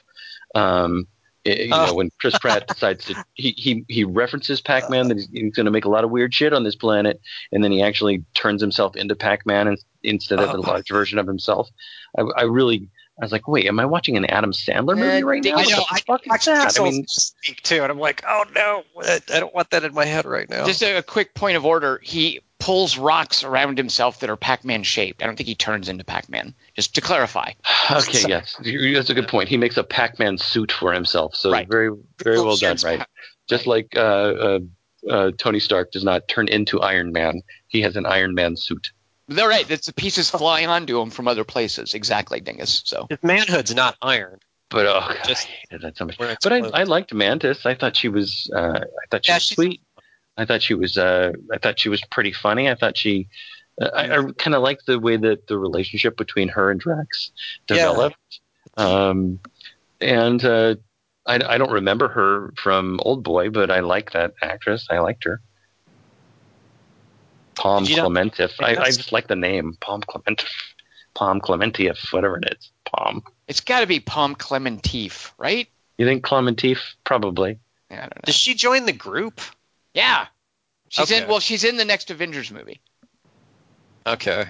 So Well, how do you feel about? on- Go ahead. Well, I I was going to ask how you guys feel about Chris Pratt because Arthur Giovangelli says that Pratt is almost a marginal character in this, which is slightly Yes. unexpected. But the Yeah. side characters were likable enough to keep me interested. Yeah. Um, w- I and from, and I agree with Arthur because I, it was what was weird was to see him just marginalized, as as Arthur said. It was It's very 'cause of weird. the to- plot. It, but it feels like all of the jokes that might have done. gone to him have just been spread out among everybody else. Mhm. they unfortunately wanted him to have some emotional gravity, which Right. I'm not quite sure was the best choice. Yeah. because when he Boy, and are Kurt, you right. yeah, when he and Kurt Russell having to yell at each other, and when he discovers like his mother that, that Kurt Russell calls the brain cancer, and oh, they I, like that needed to be a kind of an important moment, and instead we just got Chris Pratt, Pratt doing like yelling 101. Uh, Boy, He's that not being funny. yeah, yeah. Yeah. I mean, he's got a great natural charm. but That's just an example. uh, I, I, I don't know if studio notes again, or but that's just Yeah. not something that you give Chris Pratt to do. You you give It's like Furious Eight, where Vin's kind of gelded because he has to be. We have to not know what what he's thinking. Yeah, the yeah. end. yeah. And in this, Chris Pratt has kind of similar, like I don't know. Man, my mom had the the greatest take about this because uh, my mom went to see this with me, um, and she had not seen the first one. My son uh, basically gave her a Cliff's Notes version of the first movie, like took a half hour to, these to, two. to to tell her all about the first movie.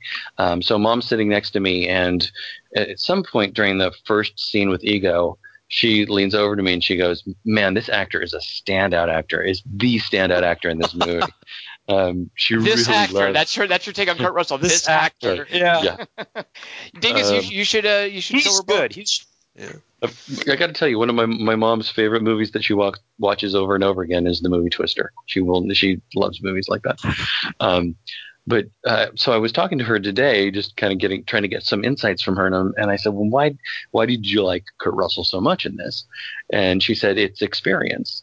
He he just." He can handle it. He can handle all of those moments, and he just exudes this life experience, and that really appealed to her. And she said, it's interesting that you know, kind of going off of what you just said, Tom. She's like Chris Pratt might get there someday, but he's not there yet. Oh, yeah, he just doesn't yeah. have the experience yet. He's Yeah. a he's a charming guy. He's he he can do some of this stuff, but he doesn't have it yet. And my mom is not like my mom was uh, was an English teacher. She she she knows what she's talking about with a lot of things, but she doesn't really analyze movies the way we do. But to hear her say that was really interesting. To hear her say he'll get there someday, but he's not there now. Well, I wonder if it would be comparable to going back and watching those like the the used Computer- cars. I'm thinking more like the computer wore tennis shoes, like when when, uh, Yeah, when. Kurt Russell was in those Disney movies, and he was just kind of the young, charming guy. Uh, Right. Yeah. Uh, that's wh- that again. You know, you guys should see uh, Deepwater, Hor- Deep Sea, deep Deepwater, Deep Sea Horizon. Deep- Horizon, Deepwater Horizon. Wahlberg one. Well, you say it's a Wahlberg one, but it's a Wahlberg Russell Malkovich one. That's how I think of it. Oh, so it's like Con Air, no, oh, but on the water. Mm. Con water. My mom's like this one more than the first one. She's like, she was like, "Did you see it yet?" She was like so excited by Guardians Two, and she walked out of Episode Seven. So I don't know Wow. there's a connection there. It's you know, it was kind of a like, you liked it better than the first one. Did you see the first one? Yeah, I watched it live the other night. This was better. And I'm like, huh. Hey, you know this one did have more Stan Lee cameo, so Oh, good lord. Yeah. it stands true. to reason. Kelly Wand, yeah. Stands to reason. I get excited when I know what the Easter egg means, and in this one I was a little baffled. Yeah. So what is Adam? Do we know? What's the whole deal with the No, sovereign? I know. creates- I like the Watcher, the guy Stan Lee is with, but I don't know what Adam is. I don't know. What's the Watcher? I, I thought they were. the, making- Yeah, what is no, the Watcher's the bald dude that Stan Lee's talking to. He's at all the. He's why like is he a, Watcher? What does he do? He watches things. He like he's like studying. He like introduces stories in Marvel. He's like, yeah, this is what I saw this week. And Oh, he's then, like- oh, Galactus is coming to Earth. So he's like the Crypt Keeper. Yeah, but he shows up too. Like he's a real he's a person in the Marvel universe. Oh. and like he showed up on Earth when Galactus tried to eat it, and like kind of mediated between him and the Fantastic Four. It's like, yeah, so here's what's going on. Now, normally I just watch things, but this was so interesting, I felt the need to come down and explain. And then he leaves again. uh, Kelly? You said the, your mom wa- almost walked out of something. What did you say? No, she walked out of episode seven of Star Oh, episode Wars. seven. We have a listener who almost walked out of this. Really? His- yeah, Grant Stewart says this is the closest I've ever been to walking out on a movie. Wow, Oh, wow. I didn't- That's impressive to me. Like I never got there. Like I was like, oh, this- I'd rather be doing. I'd rather be on a bus right now than watching this movie. Grant That Stewart, takes you you would have missed the, the what they did with Yondu. did. Aren't you glad you Hmm. stuck around, Grant Stewart? Yeah. He he does say he hopes for our sake that we enjoyed it more than he does, and I think we all enjoyed it more than he did. Even though I'm I'm sad that I didn't like it. There are a lot of things I did like about it, but Grant's like Grant's Grant thinks that the script was poor, the characters didn't stay true to the original, and I agree with him on that. I think the characters were all over the place. Um, and he I- says look, Drax. and he says Drax in particular is now a guffawing cretin as opposed to the stoic straight man. Uh, but if you watch the original movie, Grant, which I did again, he's laughing all the time. I mean, he that is pretty true to him. I mean, he's. I think they just go a little bit further with this character, but I I Well, they, understand what Grant they do a saying. thing in the first movie where they introduce him and you're supposed to think he's a big, scary, tough guy, and he ends up to be Yeah. a teddy bear. Like that's sort of so you don't have the luxury of ever seeing his big, scary, tough side here. Um, Right. But in the first one, okay, I think we even just talked about this a couple weeks ago. Where he, he says the line about the whore, like he calls. Oh my God! Yeah, yeah. That's I. And and I know women who were annoyed by that line, well, like it just at the makes no time sense. It doesn't matter if you're a dude or a chick. It just doesn't fit his character. Like, why did that line? But now it- I think that's the thing is when I watched this, I went, now I think I like that line because it seems like on his planet, a whore is like a really valued, like, yeah, that's the best you can have. Like his culture venerates whoredom because he has a weird take on love too. So I think eh, this movie kind of ma- ma- made me like that line more. Like I wanted to defend it All right. to ang- Okay. angry women. Like, no, see, Hey, this any- is the anything to smooth out rough edges in a movie, I love. Fine by me. yeah. Because there's that line. Remember? Did you see Jodorowsky's Dune? Oh no, I did not. I, I documentary? documentary, but no, I did not see it. Oh, okay, because there's a line in there that every every woman I said the line to that he says where he goes, um, he said that he was he didn't do the Dune books uh, faithfully. He was like, but if you on your wedding night you have to rape the woman, you, or you won't get the son, but with love, you rape her with love. Oh yeah. Like, What? Jesus. Yeah. Didn't, didn't know, we and I do go, that for one of our mini movie club? Yeah, I think so. Cause I, yeah, because I still defend the line. I go, look, it's like you know, you- people always say, oh, they raped the book or they murdered the, you know, like rape and murder are always used in that metaphorical way. You know what I'm saying? It's like that weird Gerard Depardieu interview where he said, "Oh yeah, I've raped." Yeah. And Gone with the Wind. I don't know. I just think if if Gone with the Wind. What's the Gone with the Wind? Yeah, Gone with the Wind. It, it- it- you know, he basically is raping his wife. What? right. Yeah, Gone with the Wind. That that, that it's because it's Clark Gable, and women are like, "Well, Yeah. that's okay." And he takes her upstairs and he essentially rapes her. She doesn't want to have sex What? with him. And then she wakes up the next morning going, Oh, that was so great. So great. Yeah, What? she You loves. guys are crazy. Are you serious? That's in Gone with the Wind. Yeah, and women like it. They go, "Yeah, I've been there," but it's mm-hmm. like, it's not every woman, but most go, "Yeah." That's how, and also that's how it was, man. It's Civil War. What are you gonna do? It's queasy making no matter when you watch it, I'm afraid. It's in character though, because he's drunk, and that's probably Whatever. It's it's weird, it, but it is time specific. Well, it's also yeah. There's like like in Night of the Living Dead when the when uh, Barbara's freaking out, the hero like slaps her unconscious so that she's out of the picture for a while. Like it's weird seeing things like that. You used to be able to if a woman was getting too much up in the plot and you had other business Yeah. to do, you could just slap her and then she'd you know pass out long enough. She's my There's sister. some quote where it's like, "Men are afraid Wow. women will laugh at them, and women are afraid men will kill them." Wow. Jeez, Kelly Wand, way to get dark. It's battle to So- sex, laughter, So, murder. um, Aaron Kane also has th- has this point to make, um, and I'm wondering if if you guys have a, a thought about this. He's asking, i- did- is he the only one who thought every advancement of the plot was merely a revelation of backstory? And Kinda. so he's Yeah. he's he's asking, do all movies do this now? So little of the plot seemed to happen during the movie, uh, rather it was happening before it. So all the things Ego is revealing, uh, all the things about the world being in danger, Yondu being blacklisted, all of the things that the movie reveals have already happened. Should have had 30 years early in the title card, is what he said. I think he's trying to make a dig at me, but um, but I'm I'm Well- interested in, in, in his thought because I I hate that like Oh, such the- and such earlier. Um, but you know, what do you think about that? That's only if you really.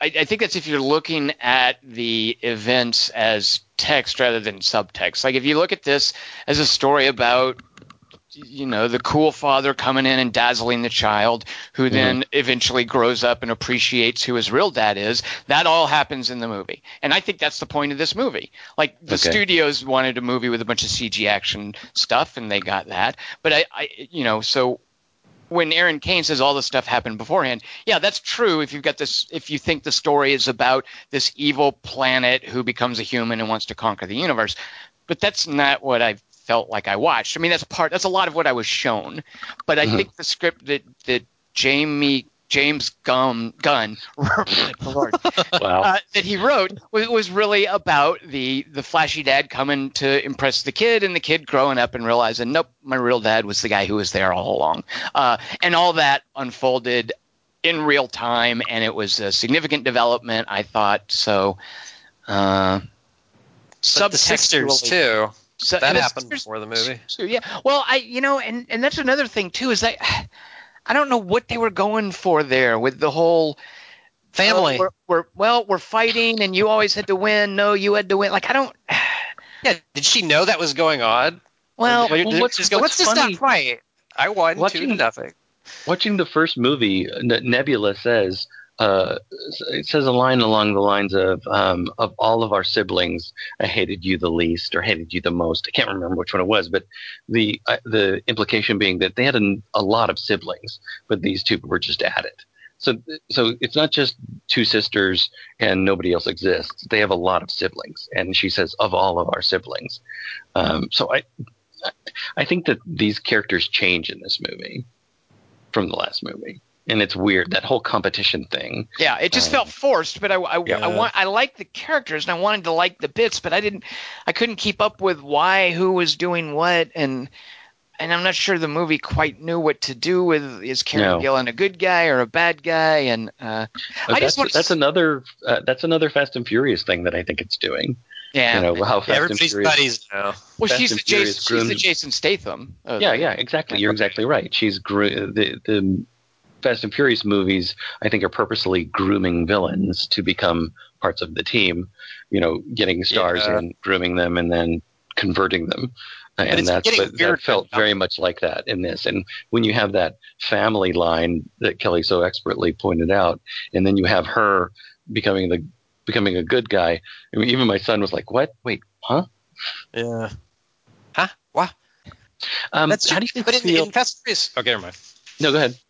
Well, just The Rock was the first one they did that too, but he was a cop, so it kind of made sense. Like for that, like he's like, all right, I'm just using resources efficiently. But like Statham's a murderer, and so is his brother, and the fact that they're now part of the group is like, I don't know. It seems a little less thought out to me. But ex- but economically, I don't know. It's Well, everything's and Furious movies, that happens happens from the beginning because you know Brian's a cop and then he becomes a Yeah. bad guy and then he becomes a good guy and then he becomes a bad guy.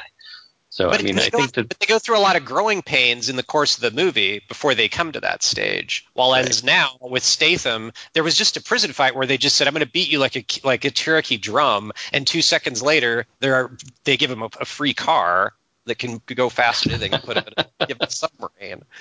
It's like the same movie. Like it's it's it's all ramped up. Can- And can somebody- can somebody explain to me why Ego has to put a tumor in her head and why he has to even tell what what what the fuck is up with that? He's dumb. That seems like a terrible idea. Why would why would he think that Chris Pratt would wouldn't would mind that? Because he's like, But- wait, Michael Rooker was going to eat you? What? That's not cool. But why even do it? Why did don't if, know. if if you need to kill her off because you don't want to return to the planet because you just can't because you have a you know a penis that's not that bad that you created, uh, why not just have her get in a car accident or something? I mean, he says earlier, Yeah, I don't you get know. I, I promised that none of them would would suffer, and they didn't suffer. I just killed them all, and now their bones are down in the basement. Why why does he give her a Like tumor? What the what the hell is up with that? And why does he admit it? Why does he do it? Why does he admit it? I don't understand that plot point at all. One of the Yeah. it's a problem you have when you decide to have a god as one of the characters who can just do Yeah. anything. Like at a, at a snap of a finger, he can destroy the sovereign fleet. Um, but but I I and again maybe I'm just attached too much to the story that I think uh, James Gunn wanted to tell.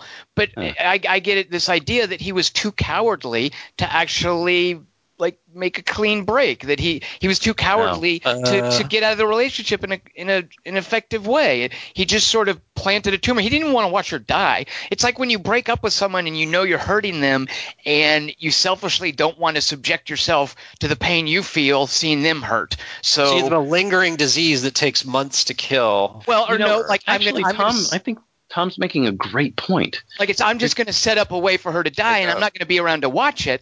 I don't want to be. I'm just going to. I just want to remember her from this relationship. I don't want to go through the messy part of actually having to break up with her or seeing her die or killing her. So I'm just going to, you know, do this little thing that's going to take care of it, and then I'm just going to bail. And I mean, it's the worst an absentee father can do, right? Is to just just leave and not want to see any of the fallout, not want to be there to help clean it up or help stabilize the the family. Um, there's another side to that, and something that you that you just triggered is that if he gives her a long disease that she has to die from, it gives him a chance to come back. He could always come back and heal her if he wanted. right, right, right, sure. And and so there's always that opportunity. I'm like, I'm I'm gonna break up with you, but I'm leaving a back door. So like if if I want to come back. I, I can come back and, and take care of you. I can come back and heal you, and then I can have you back. I've still or got I can just the resist apartment. coming back. Yeah, exactly. Yeah. Um, he keeps yeah, the bones for really- sentimental reasons. Tom, you surprised me. That's a really good answer because I, was- Yeah, I was just- really frustrated by that. Yeah, because one of the things that, that he did a piranha, Remember? not as good as his porn piranha. No. um, uh, one of the things Chris Markinson says that that, that for him this movie seemed like it was dreaming big and delivering small. You know, it wrapped up Yeah. some great, some good loose ends with Peter's father and amended some relationships, uh, but it, it just didn't. It did. It didn't something for him, is how he puts it. Well, I just, just remember the. I mean, for me, just the real disappointment. All these, we could have had really good action scenes. Remember the awesome bit in the courtyard Prison on Break. the prison break or the Nova Prime, the fight over the Yeah. little rolly ball. They were all good. All the action in the first movie is yeah, good. yeah, and, And, they're none really of the action here. specific. Yeah, yeah, very specific, very well staged. And here it's just a bunch of CG stuff. Uh, I think the only action bit I was like, yeah, that's cool, was uh, Zoe Saldana picking up the giant gun. Uh, Yeah. Like that, that was cool That to see. was Like it was, it was cool to see her get a moment because she's got the thankless task of being the the straight man or the kind of the, Yeah. the den mother for for all of the Right. the, the funny characters. She Um, gets to do more than Pratt. Pratt doesn't get to do shit in this movie. yeah, he gets to like be really mad when out. Is that what we want to see? yeah, Chris Pratt Yeah. angry? yeah, sure. And then right. this this movie does the thing that that drives me crazy in these types of movies that I complain about with uh, X Men Apocalypse, I think, and with one of the many Superman movies we've talked about, is this uh, it, this CG of brown miasma, like just stones and and sand and dirt that we're just going to make fly around. And this movie was Twister. constantly doing that. And the first movie just had such smart. In your you, and that courtyard scene you're talking about, Tom. There's a number of other things that you just see, just the way that the, the that Rocket's gun like extends itself, ching, um, and then there's other stuff going on in the background. Uh, that whole prison break scene is just beautiful, clear, and specific. Here, it just felt like we're just going to throw a bunch of junk at the Shit. screen. Yeah. Well, even uh, the so it was a different cinematographer. Um, Oh, even Huh. this movie, a lot of times, definitely looked like a George Lucas prequel. Like it was clearly shot against a green screen with just a bunch of artwork. Like there, there was there was a clear sense of production design and and let's look distinct from darker movies and let's not look like Marvel Avengers colorful. We're gonna have a different kind of sun drenched colorful. Uh, th- and here there didn't seem to be any consistent aesthetic other than we're going to shoot on a soundstage, light it brightly, and then later on just draw a bunch of stuff in there. Uh, so yeah, visually Yeah. there there was a, a lot missing here as well as choreography and but again, you know, I've just got four words for you guys. I'm Mary Poppins, y'all. I mean, that's all I want. If I get that, all the other stuff, fine. It sucks, whatever. I, the fact that I got that, that's that's way more than I got from. Here we go. I'll I'll I'll put this out there. That's way more than I ever got from a Fast and Furious movie. ooh, No, come on. I as far take as issue. No, no, no, real quick. As far as writing, like as far as cast, like the Fast and Furious, you know, Paul Walker. Uh, there's some great bro. stuff. Right, exactly. But as far as writing, this is like this is clearly still James Gunn. This is still the guy that wrote the first movie, and I could see that in there. There were the moments that came out of there, and I don't think the Fast and Furious movies have ever had that level of writing of storytelling. Daddy's got to go to work. Come on, that's epic. That's, That's- his go ahead make if my that's day. your counterpart to "I'm Mary Poppins, y'all," then Kelly Wand, I rest my case. Really? Wait, is, is Mary I think it cool? is. Yeah, and Markinson Uh, agrees with you, Tom. Mar- Markinson was disappointed, but he really liked that line a lot. Yeah. Mary Uh, just- Pop- yeah. That's so I just want I want to make a fan cut of this with all the Blue Goose stuff out, all the music, by the way, uh, not the not the, the music because I I'm okay with the, the music. The songs I didn't know I was fine with. The songs I did know I liked how they were used. Uh, but the the incidental music or whatever you call the stuff that's not, Oh, that was horrible. it was just wretched. Uh, I want to make a fan cut without that. I want to get both. I if I never see Stan Lee again, I'm fine with that. Quit No, quit I'm screwing gl- up my movies with Stan Yeah. Lee cameos. I love him. floor. Do you really, Kelly Wand? Um, feel- I like it feel- them.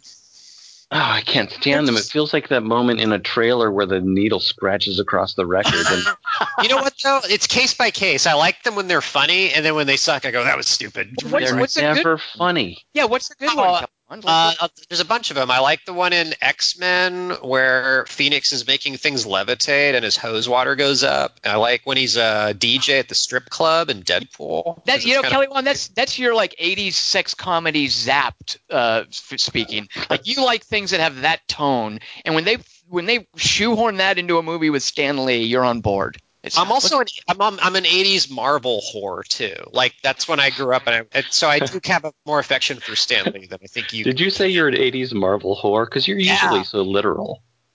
Uh, yeah, I stand by my whoredom. What's a standby? What's what's the one that where Stan Lee is like staring at the sky when missiles are coming down? oh good. Uh, so he gets missiled. I like that. It does sound familiar. Laugh, maybe because there's missiles in that. Oh yeah, yeah. I think it is. Yeah, I think it is that one. Which one is There's it? The one you Ex- love, Dingus, First Class, right? Yeah, No, the no, one no. where it's more like Mac it's, shot- it's yeah. where somebody like is controlling all these missiles, or they're blowing up all the missiles in the sky. Is it Man of Steel? No, it can't be Man of Steel because that's DC. Ah, Um, Dingus knows. yeah. Uh, but it's, That'd be funny though if he was if, if Stan Lee was in one of the DC ones. It would be That I would funny. like. That we I would talked totally. about it. Yeah, that would I would I agree. I think that they should. I think They they, ne- should would never happen. Into DC movies. You And- guys are crazy. Put them in a, in a Fast and Furious too, while while they're at it. Yeah. Yeah. Um, oh man, and he's still alive. Come on, Tom, celebrate the longevity. He's still like in 38 of these fucking things. It's just funny to me that that's the light. Like he when he started out and he was just like this kind of hack writer in the 60s. He thought he was he thought he was uh you know the Sorkin of his generation or something. And now he's an old man. He just like walks on the street and does these dumb things. It's fun. That doesn't. That does nothing to make me more tolerant of it, Kelly. Well, yeah, that does not help me one little bit. Hey, Kelly, want try harder. Remember when he drank Hulk uh, blood in the Coke? What? And I guess he dies from radiation sickness in the first Hulk movie or the second one. Banner's blood gets in some soda pop, and then there's a Stan Lee cameo where he's drinking Oh. the pop. He's all go to the hospital, and then I think he maybe dies. But you would have liked it if he'd really died. By the way, I think I, I think that Drax dies at the end of this. what? How? Yeah. He gets hit with that arrow. Sean Gunn accidentally arrows him. you know I asked my kid that too, and he's like, "No." No, he's dead. Those That'd be a arrows, good- they- those arrows kill you. They don't just like you, you can't just go in your flesh and you snap it off. Drax is dead. I'm afraid. Well, how do you feel about the? How do you feel about Michael Rooker's character? Because what you know, one of the things like Arthur Giavangelli uh, said that uh, the funeral of Michael Rooker's escape were the highlights for me. I mean, he he didn't he he thought it was a pretty wretched movie. Uh, he did not like it. Um, Everyone hates but he this movie. but he he likes he likes that particular moment very much, and uh, I think it's uh, Markinson who said that he's surprised that they killed off Michael Rooker. So how do you feel about that? Look. given given that I liked him so much in this, and I thought he was the highlight of the movie. Quite It's a good scene. Yeah, how I do you feel about him being killed off? I well, first of all, it's it, like like so much else with this movie. Like I know what James Gunn is doing with the script, but it is really stupid that they couldn't just fly over and pick him up. Yeah, I know. Like, what have on earth? spacesuit? Right, exactly. And and you know there, there was the whole bit like where uh Chris remember where Chris Pratt rescues Zoe uh, Saldana in the first movie Yeah. by by almost sacrificing, and they still save him. Uh, Right. but it's just he's willing. So I, it's so contrived, and it's uh, like like I said, the drama in this is so contrived. I know what James Gunn is doing with this script. I just wish they'd done it more gracefully, found some way to plot it better. But I, you know, it's important that he dies. It ennobles him even more. I think. Yeah, very good. Yeah, I think I like in movies when someone like that dies and they don't get to say the speech, like they just get their head lopped off. Well, that's you know, and that's what what's going to go on with uh it. You know, you think I did it with my head, I did it with my, and before you can say heart, like you know he's going to say heart, but James Yeah. Gunn is like, yeah, we're going to go ahead and cover him up with blue tentacle rock stuff right now before he can say the the line heart, and we just uh It's even I- schmaltzier. no, it's Schmaltzer if he says it. That's true. Yeah. But it's not as small. It's schmaltzier than if he just dies and doesn't get to say anything, and he just goes, "I'm gonna eat you." are you okay with the Kurt Russell face at the beginning in the red car, as Kelly calls it? It was a lot less creepy than the uh what than Bridges, well the, the, than Jeff Bridges or uh, Peter Cushing or Carrie yeah. Fisher. Yeah. Oh I- god, the I- Carrie Fisher thing. Jesus. I, I watched. I was wincing as I was watching it, but while I was wincing, I was like, "Well, this could be worse." Uh, Yeah. My mom was amazed by disturbing. it, by the way. Yeah, She my mom was amazed by it. it does seem like CGI sort of. It does seem like it would amaze moms. Absolutely. Yeah, Yeah, it's mom approved. That's CG. it, it, it does not amaze Chris Markinson's though. He's he says they need to stop doing that. And that's that uncanny valley thing again, which I had to explain to somebody at a party tonight who actually works in the movie business. Explained what what uh, what uncanny valley means. That whole it's a little too close to feel real. It, it creeps us out. I don't- you know, his son is working now and is a good actor. We saw him in Everybody Wants Some, and what else was he in recently? But he's got his son out there working. Get throw his son apart, playing a young uh, uh, Kurt Russell. Yeah, why Pete's- not? Yeah. They should make a horror movie called The Uncanny Valley, and it's like everything's hard to look at in it. Tell us more about the script, Kelly Wand. Uh, Tarkin's in it. Carrie Fisher. Um, Kurt Is it gonna Russell's rated- is it- grandfather. Be a rated PG-13 horror movie No, there's no more PG-13s. That's it. in any genre. Every movie has tits. One, two, three, not only you and me, got 180 degrees, and I'm caught in between, counting one, two, three. Kelly Wand, even like even like Winnie the Pooh movies. He has tits. He has a shirt over him, but you can see the nipples. You can't see Winnie the Pooh's nipples. Oh my and they're god! sticky with honey. Oh my god, Kelly! Those aren't bee stings from the honey, but from the hive. You are I don't know what you're freaking me thinking. out. That's enough. He's a C cup. What? Eeyore has to pin them back on sometimes. Well, you have done more jokes for the three x three than you had had taglines.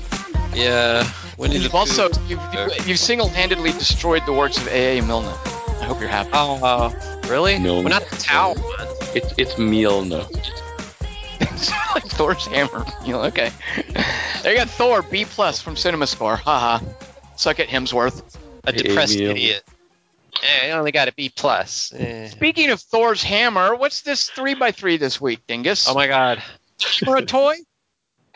Oh These are your favorite your favorite toys in movies, not from movies called Toy Story. Mine are so stupid. I'm just gonna sit in jail. I'm just Well, gonna toy- w- lead myself into the cell right now. Toys are dumb. We are men. We are over forty. We are men, as we know from uh, some uh, football coach in uh, Texas. Once you're past forty, you're a man. So Where's my starfish? I don't, I don't understand you guys sports talk. It makes no sense to me. The starfish is sports talk. Yeah, probably. Is that a team or something? I don't know. Paul Rudd's line in This Is 40 that you like. Oh, right. The, Le- the Leslie Mann movie. Yeah. I only remember movies about Lyft. All right, my third favorite toy in a movie. This is the only one where I could get in trouble, but I'm going to stick by this. Uh, Uh-oh. What do you see? is is eh, dolls are toys, right? Yeah, Yeah. you know what? I, I really should have excluded dolls because as, I, as I looked, so many of them uh, are dolls, but I didn't. I didn't. So, uh, so All right, absolutely. All away. Then My third favorite toy in a Uh, movie is except, uh, except, let me just say. Well, go ahead. my third favorite toy in a movie is Fats and Magic, the Anthony Hopkins ventriloquism. That's your All right. favorite. Are you you that a- That's a dummy. A, not a doll. Two, A dummy is a oh. type of doll. Go ahead. What's two? It's called a ventriloquist doll. Go, go ahead. that's not a toy. Like it's his prop in a in his act that he uses. So like you wouldn't give it to a kid. He, if a kid took it, he'd go, "That's not a toy." I was my- I was given a, a ventriloquist dummy as a kid. What? Yeah. Is, is it on your lap right? Uh, yeah, no, I remember being given one. I remember my cousin had one, and he used to run around and scare me with it when I was little. Uh, Jeez. What, oh my gosh. That's fucking weird. That's actually the weirdest thing you've ever told me about yourself. that's that Thanks. explains why, why I like Magic, the Anthony Hopkins movie. It totally works. What happened to it? to to the to Clint's dummy? Yours. Oh, mine. I don't know what happened to it. I was older, but yeah, when I was a little kid, my cousin Clint had a dummy, and he I didn't like it, and he loved the fact that it scared me, and he would chase me around with it. Yeah. So then your parents went, "Wow, Tom hates that doll. Let's get him one." Well, it's just my mom. So eventually, no, I like I was a teenager or something. I was like, I'm going to learn to be a ventriloquist. It's like you know, we also, it's like kids go We through all the go through that. well, you Tom still has it. He just calls it Shadow Cat. We hear it on the podcast every now and then. It's like you do the thing where you're going to learn magic tricks, right? Don't you? I also, did that. Yeah. Don't and for, don't you also with that say I'm going to be learn ventriloquism? You don't do No, that. because you got to learn how to talk without moving your mouth, which seems like a skill I don't even want to know. Like, like, what am You'd I rather- going to accept for ventriloquism? Would you rather talk with your butt? Do you think is if if uh, get ready for something dumb I'm going to say in 2001 if the astronauts in 2001 had been ventriloquists then Hal would have been able to read their lips and die. Some ventriloquists up in space and the mom would have gone, that's what I was trying to tell you send ventriloquists Jesus I love that as a three by three. Easiest way to end a movie early. turn it turned a character into a giant baby Send ventriloquist. Yeah. And Stanley Kubrick just comes out and goes, All right, we solved it. Well, guess what, Kelly Wand? It sounds like I got away. It sounds like I got away with choosing Fats from Magic. So I what's love your that you did get away with it because I think only one of us on this podcast over the last week or so has actually operated a marionette. Euphemism. First of all, Fats is not a marionette, but second of all, yes, we did get a great He's a toy. Kelly with Wand lips. Using a puppet. Yeah. Uh, well, Hal's my uh, favorite toy. JK. Um, wait, why is he your favorite ventriloquist dummy as opposed to? Oh, 'cause he's, well, because he's really free. Like he's ventriloquist dummies are inherently creepy. Like there's a movie called That's- Dead Silence that James Wan did, which also has like a ventriloquist dummy, but it just looks like a normal ventriloquist dummy. But man, what they did in Magic, and it's a Richard Attenborough movie, which is weird to me. Yeah. What they did in Magic, like his head is big and he looks like Anthony Hopkins, but with this weird, distorted, like amateurish look to it. Like he just looks rough hewn and amateurish and creepy, and more Right. so than just a regular old ventriloquist dummy. Uh, it's just remarkable how they took something that's creepy and just amped it up. It's like creepy cubed. Um, Yeah. It's Yeah. like he had to do 700 jumps instead of the norm- normal 49 that humans could do. Is that a sports thing? I don't understand y'all sports talk. No, sorry, it's a it's a reference to Guardians of the Galaxy when the, when the weird face stretching stuff. I still don't remember it. Uh, the number of jumps that Rocket Raccoon takes them through to to get. Sorry. Uh, thought you guys would get that. no, I saw this movie two weeks ago. I don't remember anything about it. Well, Sorry. what I what I really uh, uh, and I think we've talked about this before. What I really uh, don't ever quite get about this about Magic, and I, I really like the movie Magic, is that one moment, And the game. one the one take they they choose. No, I've, I've explained. Have I not told you about that? So there's Yeah, you so- have, you have. right. I just want you to do it again. So so magic as uh you, you can watch there is if you just watch magic as it's shot like you just watch the movie clearly Fats is supernatural there's there's something it, it, it's like Fats moves at a certain point in the movie when Anthony Hopkins isn't controlling him there's a point where Anthony Hopkins gets up, walks out of the frame, and Fat's eyes follow him. So that shot is in the movie. So therefore, Magic is a movie about the supernatural. Uh, There's some movies where you can debate it, where it's am- ambiguous. I love explaining to people a really cool Brad Anderson horror movie called Session Nine is indisputably about the supernatural. It's not just that Peter Mullan is crazy. There's indisputable proof, and I can lay it out for you that Session Nine clearly has the supernatural in it. And that moment, that shot in Magic clearly fats can move. We as the audience, as an independent perspective, see fats moving without Anthony Hopkins controlling them. So we know there's something supernatural. Magic is not just a movie about Anthony Hopkins is crazy. However, in the director's commentary, where the guy who operated Fats, because they didn't want Anthony Hopkins to have to learn, well, it- like Anthony Hopkins was acting, and they didn't want him to have to deal with also controlling the puppet. So they had a professional ventriloquist, always like behind Anthony Hopkins with his arm around, controlling Fats while he's in Anthony Hopkins' lap. And in the shot that Richard Attenborough keeps in the movie, and the ventriloquist in the director's commentary, he didn't know why. He was a little mystified that the shot's in there, but he didn't realize that Hopkins had gotten up and walked away. Uh, he said, "You know, I oh, I didn't know Anthony Hopkins had left, so I was still moving fats." Um, so for whatever reason, Richard Attenborough left it in there, and therefore, it's a movie about the supernatural. Would he agree with you, or would he go, "Oh, fuck, what? Well, you know, I Oh. wonder if it's kind of a Made out of wood, Tom." I wonder if it's kind of a thing like back, like you know, '70s cinema. They were like, "Oh, we're going to be ambiguous. We're just going to leave a shot in that's going to just fuck with your head." Uh, so I wonder, if, like on. Richard Attenborough was like doing that kind of thing. I don't know. he did that in Gandhi too. Where Gandhi's eyes move when nobody's controlling. Yeah. hmm All right, well, Kelly, Wand, let's let's get to your uh, third favorite toy in a movie, and I love the fact you're already heading down to the jailhouse, so you think you're going to be in trouble with these. It sounds like heavy sigh. My number three. Get scared to see what Ding's is going to do. I'm going to do a quote from the movie. Uh, up yours, mother. I thought it was the N word when I went back and looked. So maybe they foleyed it. But my number three favorite toy is Richard Pryor in the movie Oh, Toy. Because he actually is a toy. He's hired to be the kid's toy. And so Jackie Gleason buys him for his son. You know, you ass, that guy. Jackie Gleason. it's not U.S. It's U.S. Right. But the wife says it you ass because she's from I know. South. She says she has right." an A. U.S. ass. Yeah. It's good. It's good. Jo- I can see Jackie Gleason going, this is going to kill.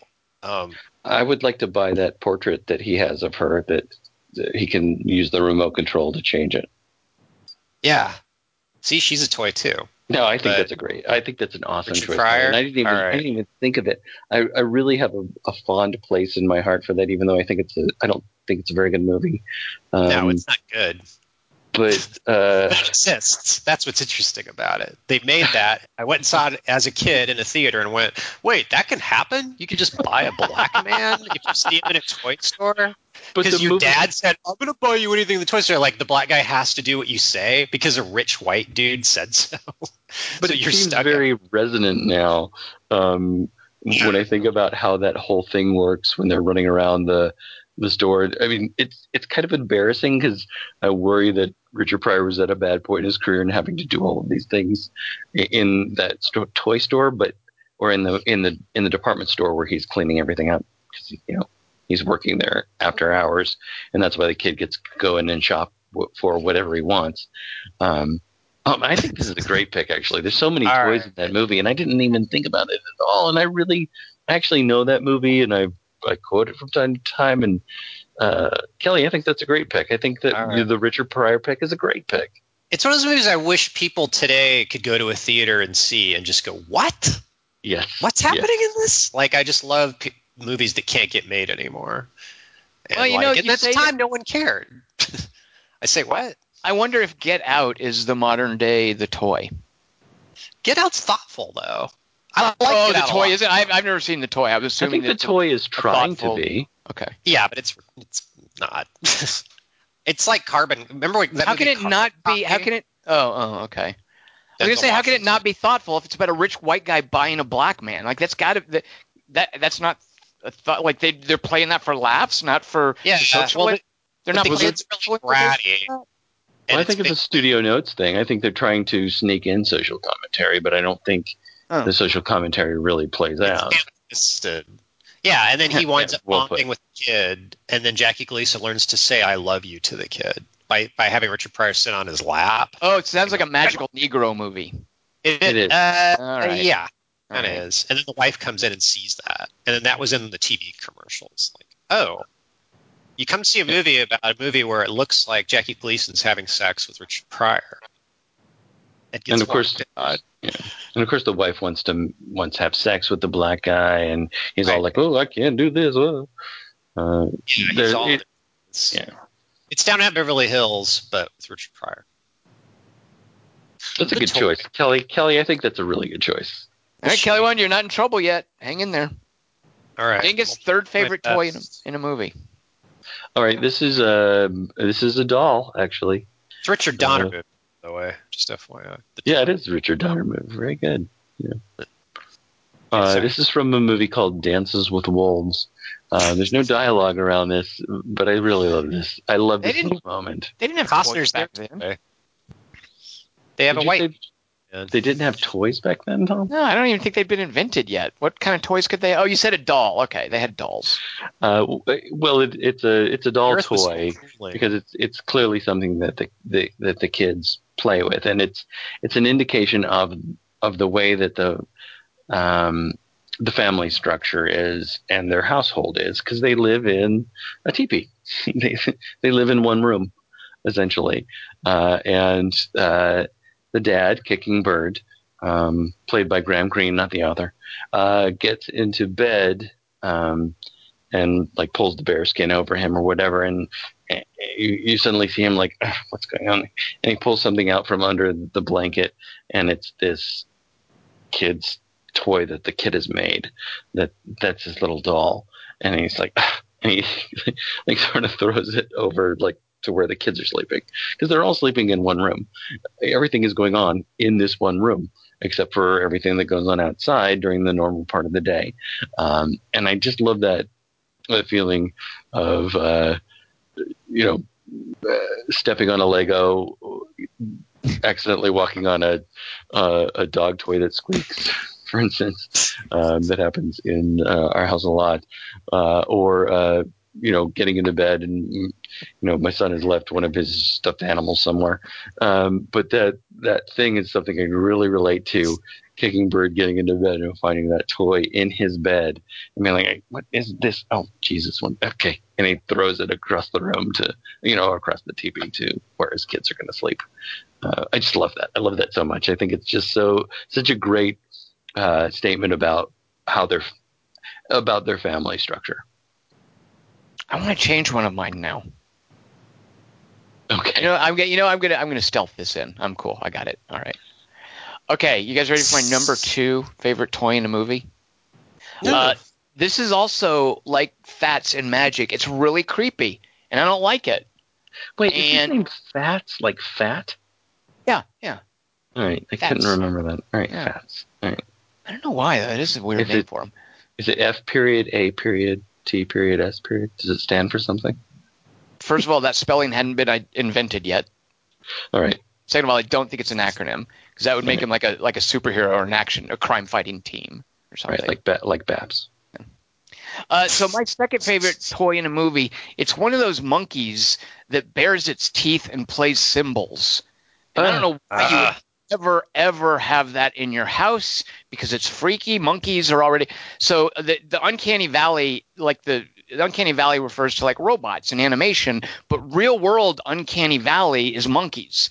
Monkeys are just creepy. They're weird. Yeah. Nobody wants any part of them.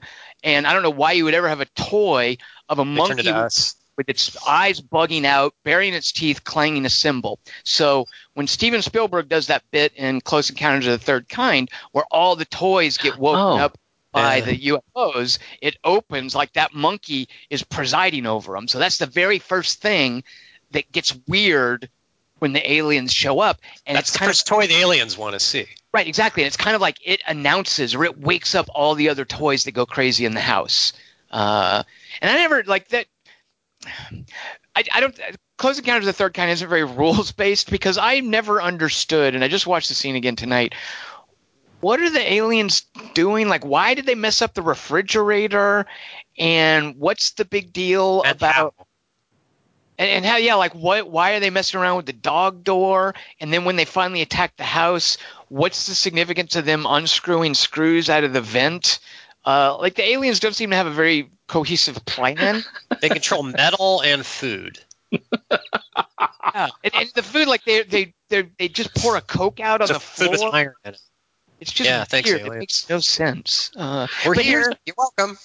I'm I'm actually going to change my pick from Close Encounters. I'm sticking with Close Encounters, but Dingus just made me realize my favorite toy in Close Encounters.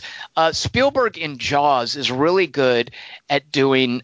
A, a realistic family chaos, just the way that having kids in a room will change the nature of a conversation because the kids are doing their own thing and they'll interrupt and they'll talk and they're talking they don't know an indoor voice and and if you get more kids the noise increases exponentially. So there's a couple of great bits in jaws with his kids where there's this family chaos going on.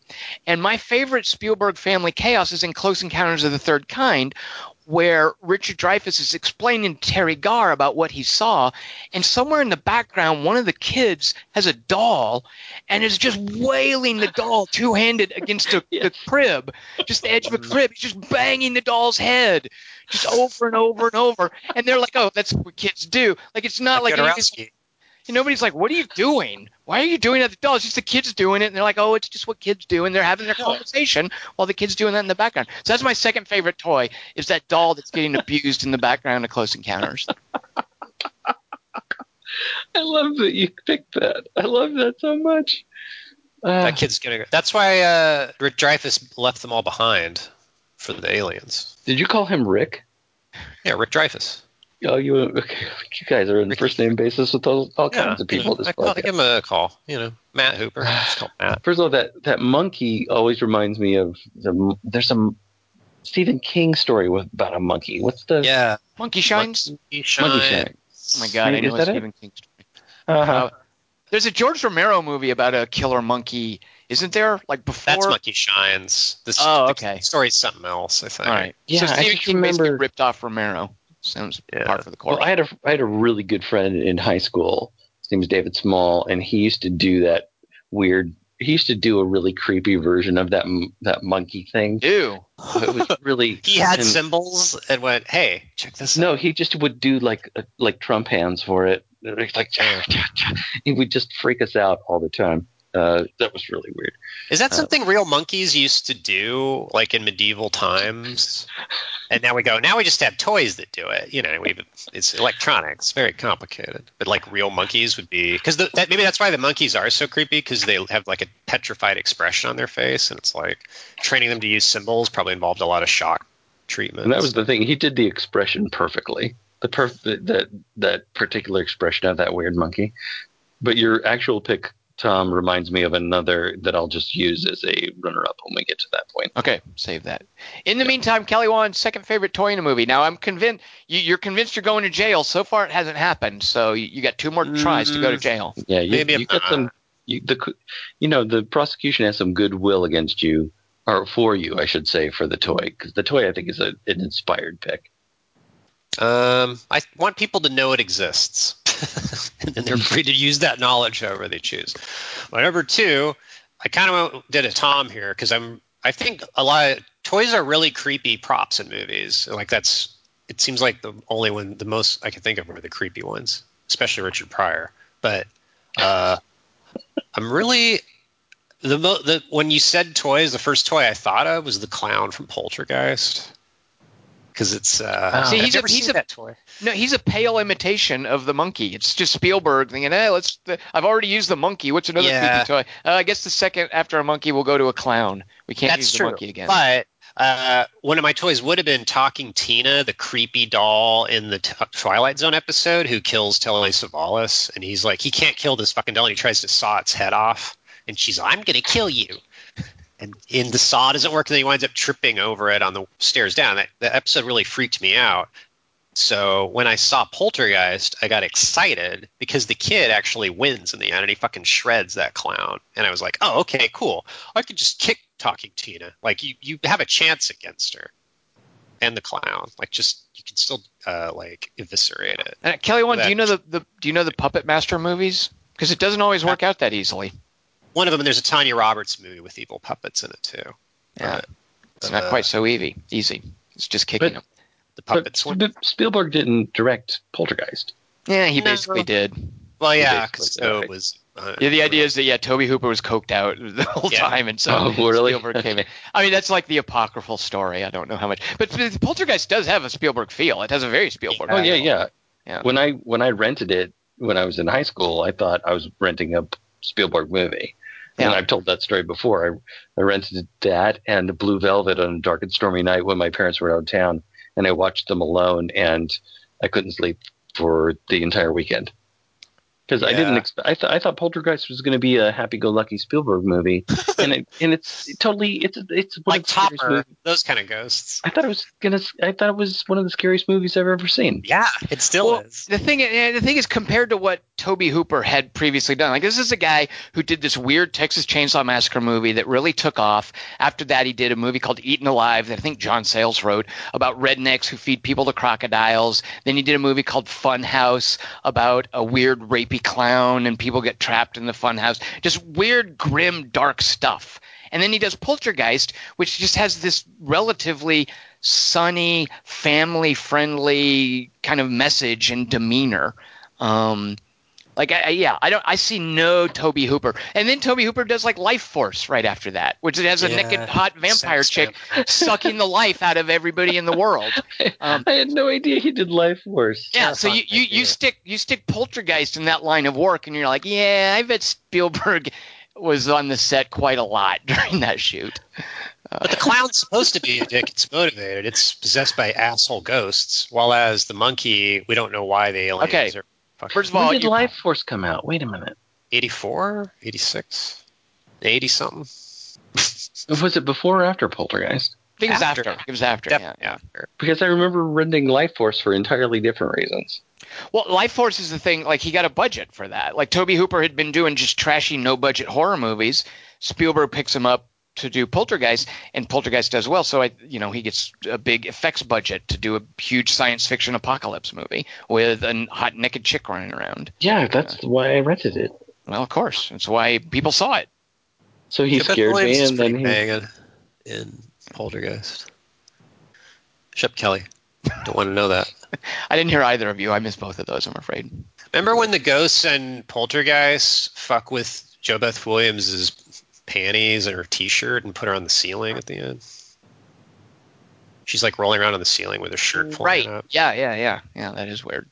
There's Those there's some, dicks. there's a little bit of cheese. ghosts. There's a little bit of cheesecake. I would call it more cheesecake than rapey, but there's a there's some some JoBeth William legginess in there, definitely. Like when that that Eddie Iron Maiden creature pops out of the uh the the portal or whatever, and she's like cowering in just her t-shirt. That looks like the cover Yeah. of those early like those EC comics, you know, with the hot chick getting uh, endangered by some supernatural peril. Like And they wait, they wait for her to take a bath. Like she takes a Yeah, bath yeah. and changes her hair and then gets out. A bubble bath even. And the ghost's like, all right, just wait, wait.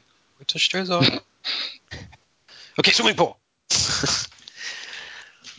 And by the way, you can't call those ghosts a-holes, Kelly Wand, because they're the ghosts of Native Americans who were wrongfully displaced from their I- burial ground. Right, and their kids probably had toys that they actually accidentally That's stepped right. on. The bad Was guys there- in Poltergeist are the the whites. Well, are there any Native Americans living in that suburb who are like, yeah, and their house just got skipped over. Their house didn't get haunted or, or terrorized. I love that there's no cops in that movie in Poltergeist. Like a little girl disappears from her house, and the cops don't go, "Oh, sh- the television? All right. Well, everything. Well, we'll keep us posted. We're gonna So send some in, in the remake, Is the cop from the beginning of John Wick?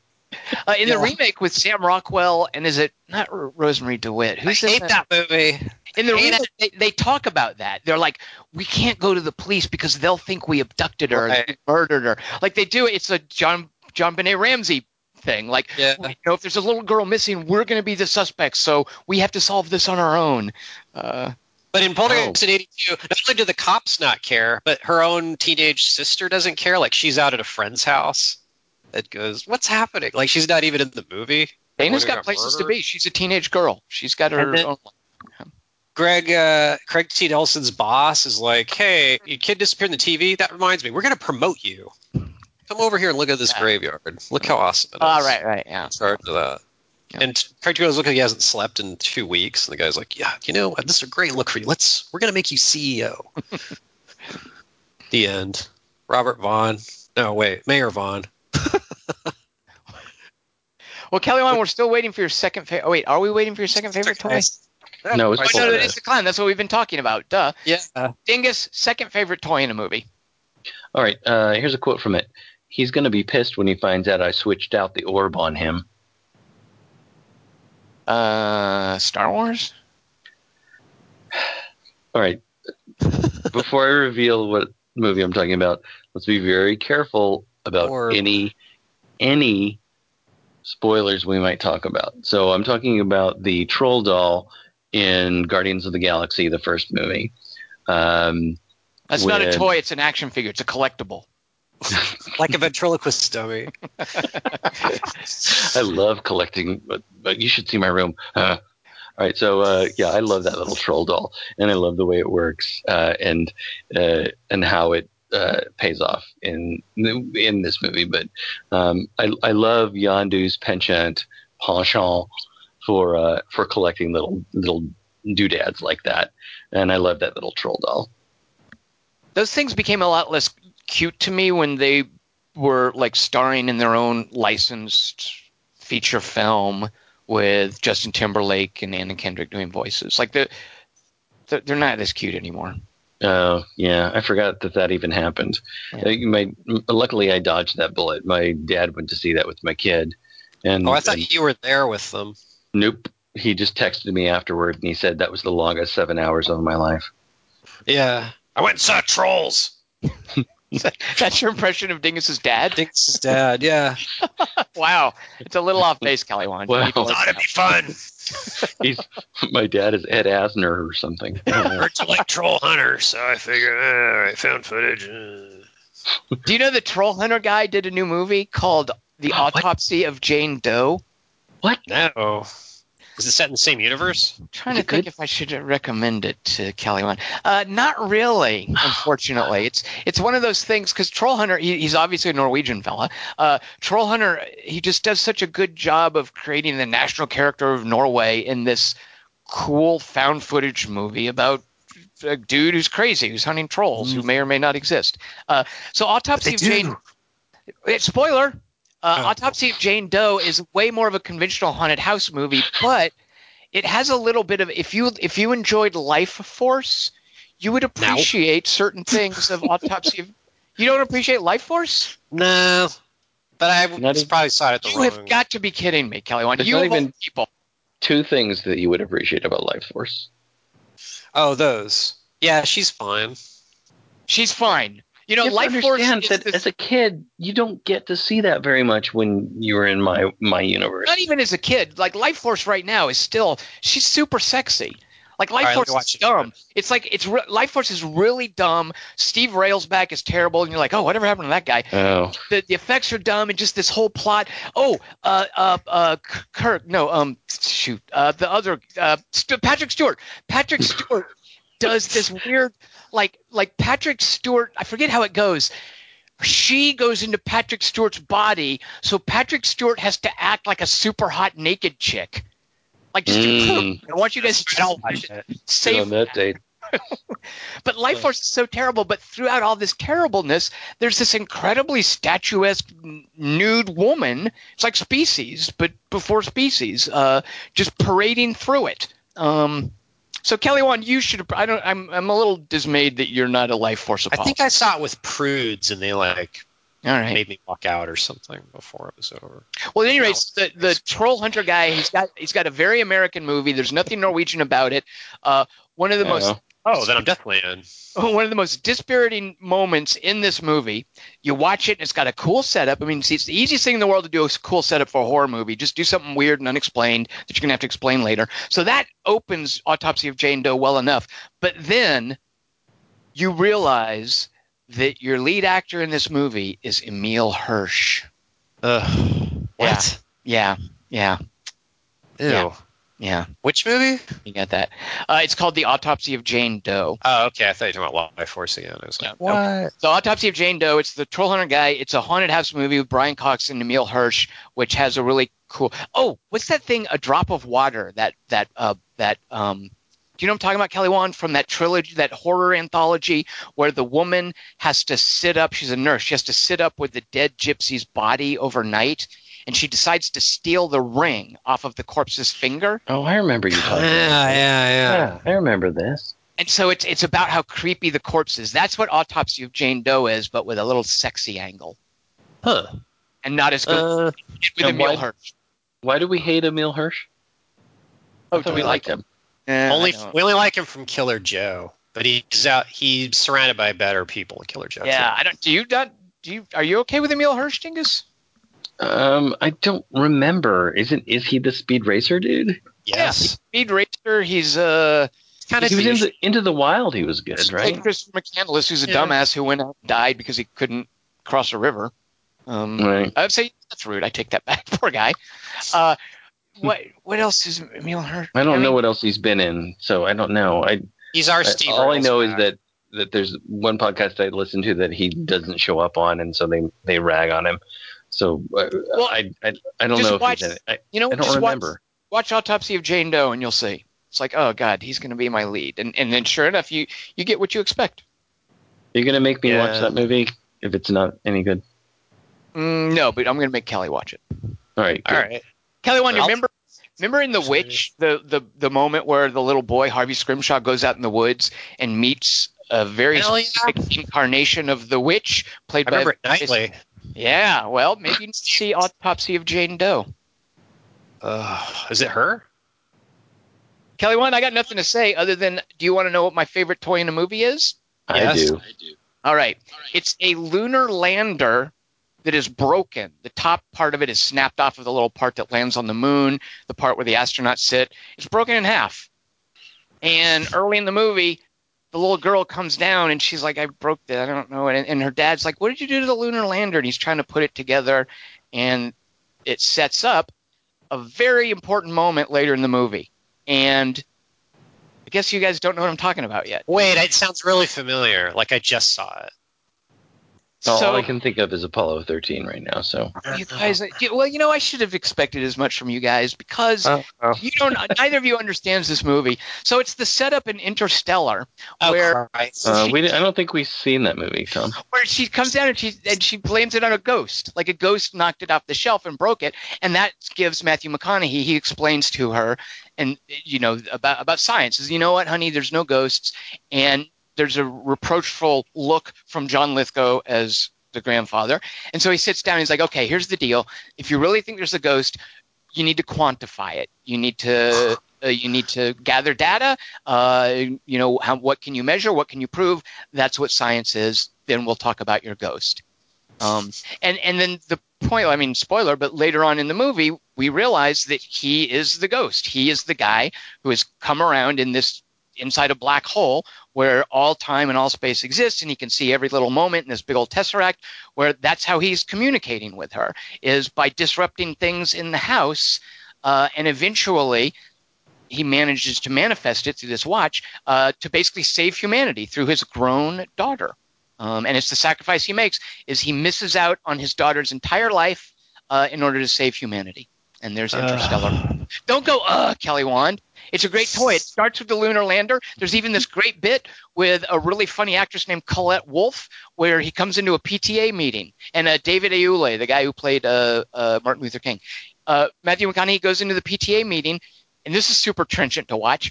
And uh, uh, Colette Wolfe says, Matthew McConaughey, your daughter got in trouble for getting into a fight because she brought to school this old federal textbook that has since been corrected, in which Replaced it with corn. In which they assert that we actually landed on the moon. And we all know we didn't land on the moon. It was a great bit of propaganda during the Cold War, but we know that it never happened. Uh, and it's, Uh. it's part of the world building in, in Interstellar. Uh, this whole idea that, that science is no longer valued, that the exploration of the stars isn't something that we care about or even commemorate any longer. Uh, and Matthew McConaughey's character, who was a, a pilot, a test pilot, has been marginalized. Um, it's part of the world building. This broken lunar lander. Uh, Come on, how is that? It's Christopher Nolan. It's not a dumb top. uh, it's not a dumb top. Nicely done. Uh, of, it's Newton's law of universal ghostitation. it's what it's it's uh, it's Chekhov's broken lunar. When you introduce a lunar broken lunar lander in the first act, you better use it by the third act. Very good point. So Uh, obviously the best toy in a movie. I can't imagine what you guys have to rival the toy. Every Lunar every lander. time you talk about Interstellar, Uh. you make me want to like it. You guys are crazy because it's, it's it's a beautiful movie about how exp- uh, explorers, which we need, we need explorers. We have throughout history. It's about the sacrifices that they have made. It's about what it takes to further humanity and how you you have to make sacrifices and how explorers are torn away from their family and they just want to go home after. I love all of those ideas. I just don't think the movie succeeds in promulgating any of them. You know what? You're wrong. I, I agree. uh, The movie promulgates the hell out of them. uh, Promulgation. That could be on the Man poster. will save us. Remember when Jessica Chastain at, at the end's in bed? She goes, "Hey, uh, that character never met Anne Hathaway. You should go find her. Say hey to her." Okay, I'm dead. Uh, Wait, what? I'm suspecting this is like you not remembering that Judge Dredd was a dick. What are you talking about? he comes out of a wormhole. Wormhole. Wormhole. Yeah, it's very worn down, and it's next to a space station near Jupiter or something. And then Right. his, his daughter's dying on it, and, then- Right. and then she's surrounded by people who don't say anything to him or her. And then she's all, uh, Anne Hathaway's character, she's on a moon board right now. Oh, and she dies. And then, even though she's never met Anne Hathaway, so then McConaughey has to. There's like a final shot of Anne. she Hathaway has met Anne. Hathaway. There's the whole bit in the boardroom of NASA where Anne Hathaway is leading her around and showing her uh, the the whole. You crazy, Kelly? One that you're absolutely wrong. crazy. You crazy. Is 100% wrong when you say she's never met Anne Hathaway. There are scenes with uh, not Claire Foy. What's that little girl's name? Claire Foy's another. There's That's a different with actress. and the little actress. Uh, you're absolutely wrong to say she's never met Anne Hathaway. That didn't make an impression on her or me. Okay, first of all, Judge Dredd was a dick. Second of all, you're both wrong about in- Interstellar. Uh, I can- continue- He uses lift to park the ship on the other ship. You see, he's docking. It's very suspenseful. There's no lift. Lift does not exist in space. It's only something that's it's part of fluid dynamics. So it only That- exists where there's an atmosphere. I pretend Matt Damon's playing his Martian character in that. Yeah, I prefer thrust. Thrust. All right, well, Kelly, it's time. I, I defy you to come up with a toy better than the broken inter, uh, lunar lander in Interstellar. Ugh. I don't even like that word now. Like read it in normal fiction. Go, oh, that fucking movie Tom likes. The Armageddon. You like one word titles about space. That's what I've noticed. Life Force. Lifeforce, Armageddon, Interstellar, Guardians of the Galaxy Volume Two, That's a good point. all of a piece. This is another one. My number one. I was hovering around Chucky for a little while, and then I went, Meh, he's not there. Uh, and he's kind of similar to my number two. So my number one is the little doll in Aliens that Newt's playing with. And Yeah. then uh, there's this part where she's like kind of going to sleep, and then she like yawns and then turns over and clasps the doll to her, and then the head falls off. I love that part. That's my number one. Thank you. She's just a piece of plastic. What's her name? Uh, uh, Donnie, Dan, uh, uh, You got one of the letters right. Yeah, you're closer. uh, Darlene, Danny, Danny, Daenerys, Because Mark- because Sigourney Weaver asked her what's her name. uh, D- D- D- D- D- D- Debbie. No, her name is Casey. Wait, what's the letter I got right? The Y. Oh, I yeah. All right, Casey.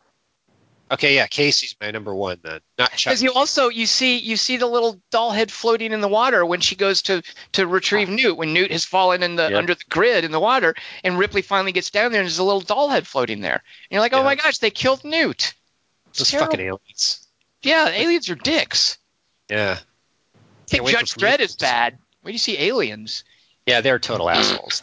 You know what I started? You know what I rewatched this week and couldn't make it all the way through? The second Aliens versus Predator. There's two. Yeah, because they come to Earth in the second one. Remember, they get loose in a small town. How is that not awesome?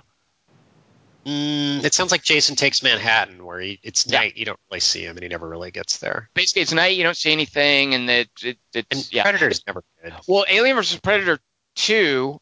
Uh, I think it's called Requiem. It's so concerned with setting up all this backstory about these young teenagers and the one dude he really likes the chick, but oh she's got another boyfriend. Oh, but the boyfriend's a jock and he's kind of a dick and he's mean to the dude who likes the girl. He's the Predator. So the girl breaks up with him. And then she's like, "Hey, let's go out anyway."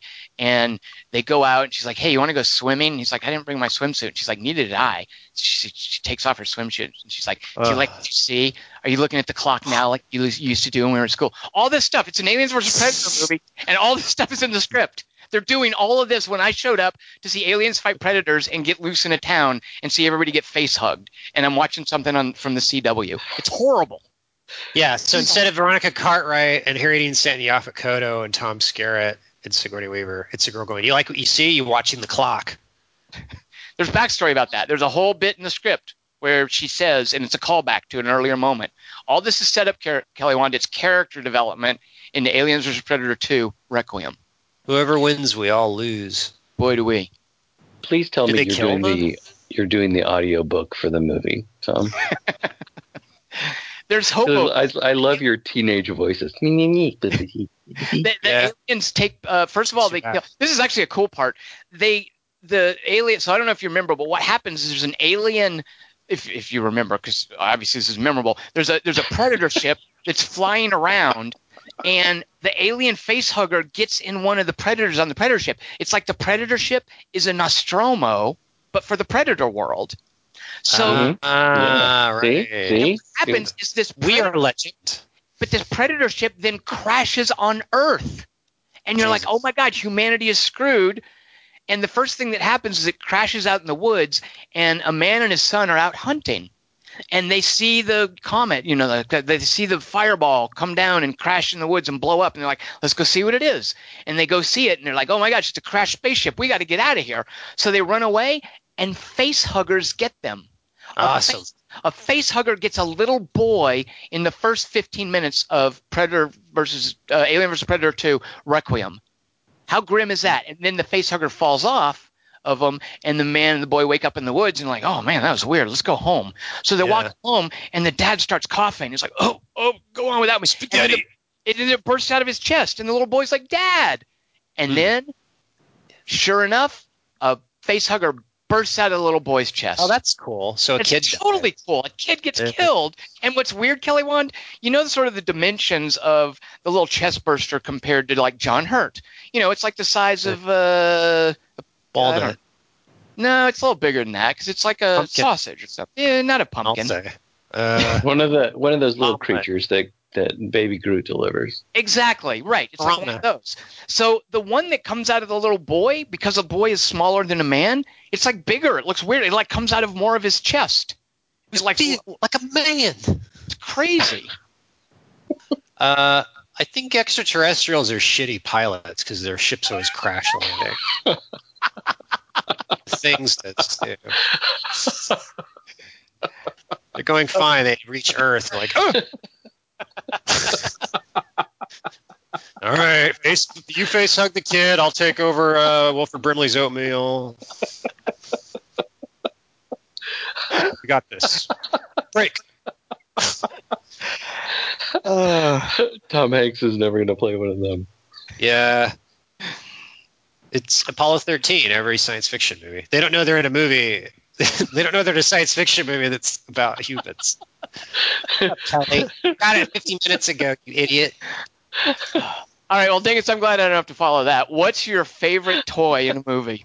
Lip readers, ventriloquists, you see. All right, here's a quote from it. Yeah. There's a big hole in the roof. Men in Black. Brazil. Nope. It's said by Bobby Cannavale. Oh, uh, win-win. I don't know why I said it like that. Uh, you made it sound like some Asian woman's name. win-win. God, did you have to say that, Tom? No, Kelly said it. I have a different racist Asian accent now. The bug lady from Guardians. She doesn't scream. I didn't think that was a racist accent. I thought you just did a nice little impression of her. I, I really liked that character, and you did a nice job. Thank you. You're welcome. It's for, uh, there's a big hole in the roof. Uh, it comes from a movie called Ant Man, and uh, my favorite toy in that movie is, of course, Thomas the Tank Engine. Uh, and what'd you say? Ant Man's not your favorite toy? Is no. Ant Man is not a toy. No, Kelly. Um, uh, I really I liked Ant Man. I don't think either of you liked it. I No, I like Tom. Tom thinks we're both idiots for liking it. Okay, okay, good. Um, yeah, I really, I really liked Ant Man, and I watched a lot of it again because it's one of those. It's, it's one of those that's hard to like avoid watching because Paul Rudd is just so. And you brought up Paul Rudd a little while ago. I don't know why you brought him up, Kelly, but you brought him up a little while ago. Yeah. Um, Sure, I had my reasons at the time. but he's so freaking charming and he's so funny. He's just he just draws you into anything. I, I, I honestly I can watch I Love You Man over and over again. I love you, Ant Man. That's how you feel.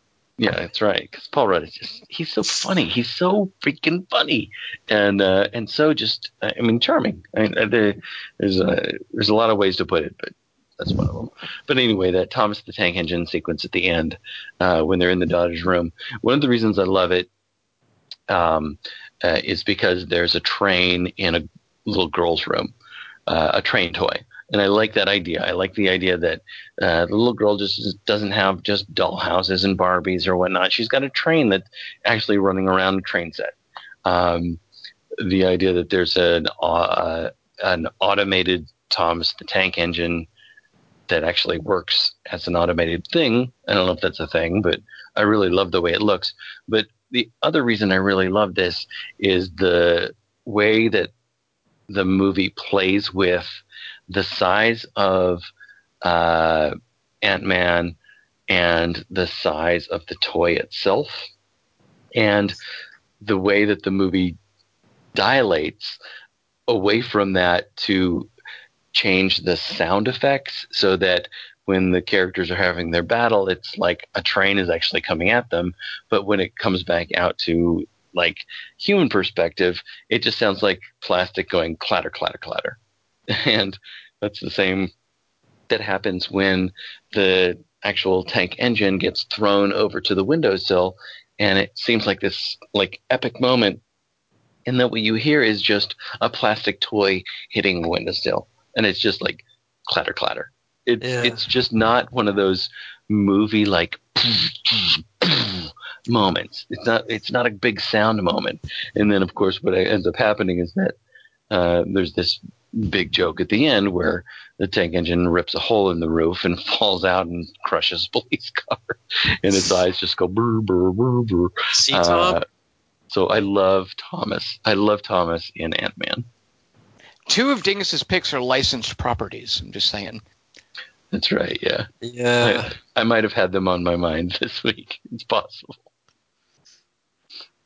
Remember All where the House of Cards guy flies into the bug buster and he's all, ah, like the fly, like Vincent Price? You think that Corey Stoll is the House of Cards guy? Yeah. All right. And Ernest Hemingway.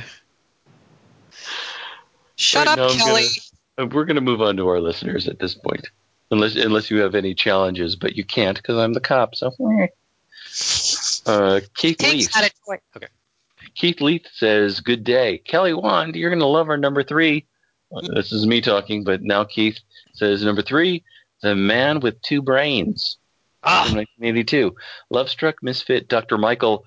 uh, far? Thank you, Kelly. Is asked about his recent bereavement. He places on the dashboard what he says is a statue of his wife that was kindly made by his gardener Ramon. It's a doll, a cheap plastic mass produced doll.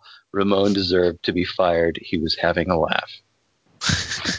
I don't know what that is, but okay. That's great, Keith. He gets fired by Kathleen, I think, for walking. So number two, oh Keith, this is great. Keith's got a good list here. Uh, Keith Leith's number two pick is the Hudsucker Proxy. Oh, Ah, it's a good one. Right. Yeah. You know, for This is a- kids. This is a great choice, Keith. Uh, 1980, 1994. Norville Barnes is a misfit who will later be struck by love. Meanwhile, his plastic circle wheeze is running out of puff until a child picks up a discarded hoop and wangs it around his neck to the sound of the saber dance, in- inducing mass hysteria. I realize as this toy is referred to as the dingus.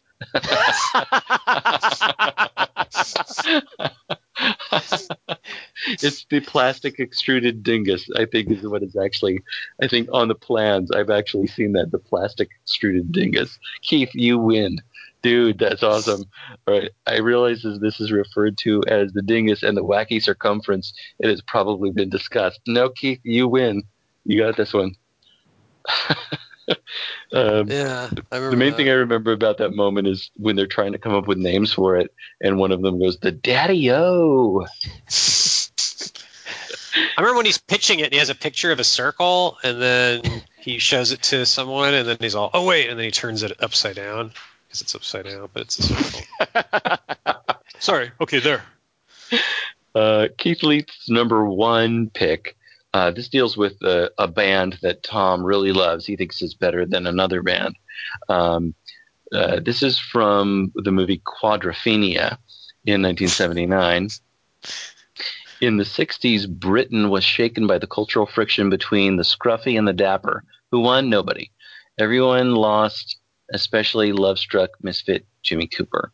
His cohort contained the character Monkey, a fun loving lass who walked the streets, screamed and shouted, crawled through the alleyways, was very loud, and was very played by Toyah Willcox, the best toy. Toyah Willcox. Dingus, you gonna let is that how's that floating with you? How's that going over with the law? That doesn't like really work for me, Keith, but the Hudsucker proxy gives him so much credit that Hmm. All right. I, I'm going to give him time served and not let make him go to jail. You don't mind that he killed Han? uh, shot in the dark, a big question mark in history. Do you all, Keith Leith? Um, next, we have Josh Lubliner. Josh Lubliner. Sorry, Josh. Here you go. Three best toys and movies. Number three, this being, being Guardians of the Galaxy Vol. 2 podcast. I'll start with the troll doll from Guardians of the Galaxy. Thank you, Josh. This is presumably one of Peter's few possessions from Earth, and he uses it to pull a fast one on Yondu at the end of the movie. Oh, okay. I thought it was just something Yondu had. All right, cool. Josh, Yeah. uh, that's a really good pick, Josh. I wish I would have thought of that. Wait, so he, that little boy had a troll doll, like with his Walkman, like In when his he backpack? when he got he had his backpack. right, but he had a troll. He was like the kind of boy who would carry around a troll doll. I don't know. I thought it was just something that Yondu got at Junker. Yeah, I don't, I don't. Josh might be right, but I didn't, I didn't think that was something that that Peter Quill had from Earth. I could be wrong though. Who else would have made it, though? You know, it was fun, and I'm not going to give anything away here, but here's what's fun is uh, describing to my kid what a zune is. Oh, yeah, I still don't know. Uh, Josh Lublin, Lubliner's Josh, your name is really hard to say. I'm sorry, Josh Lubliner. Lubliner. thing is, it's just like someone from uh, Dublin, but with an L. Ah, okay, Mm. good. Josh Dubliner. Dubliner. Oh, now Um, put that. don't forget to put the L in. Right. oh, thank you, Wait. Josh Lubliner. Dubliner. Uh, number two, you know, for kids in the Hudsucker proxy. Okay, now we've two people. Why didn't any of us think of the Hudsucker proxy? Because it's Lesser Coen.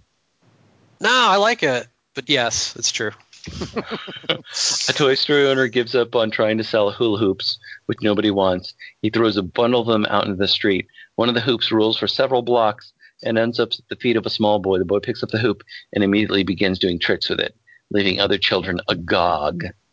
All right, I like anybody, Josh. I like anybody who uses the word agog. Very good.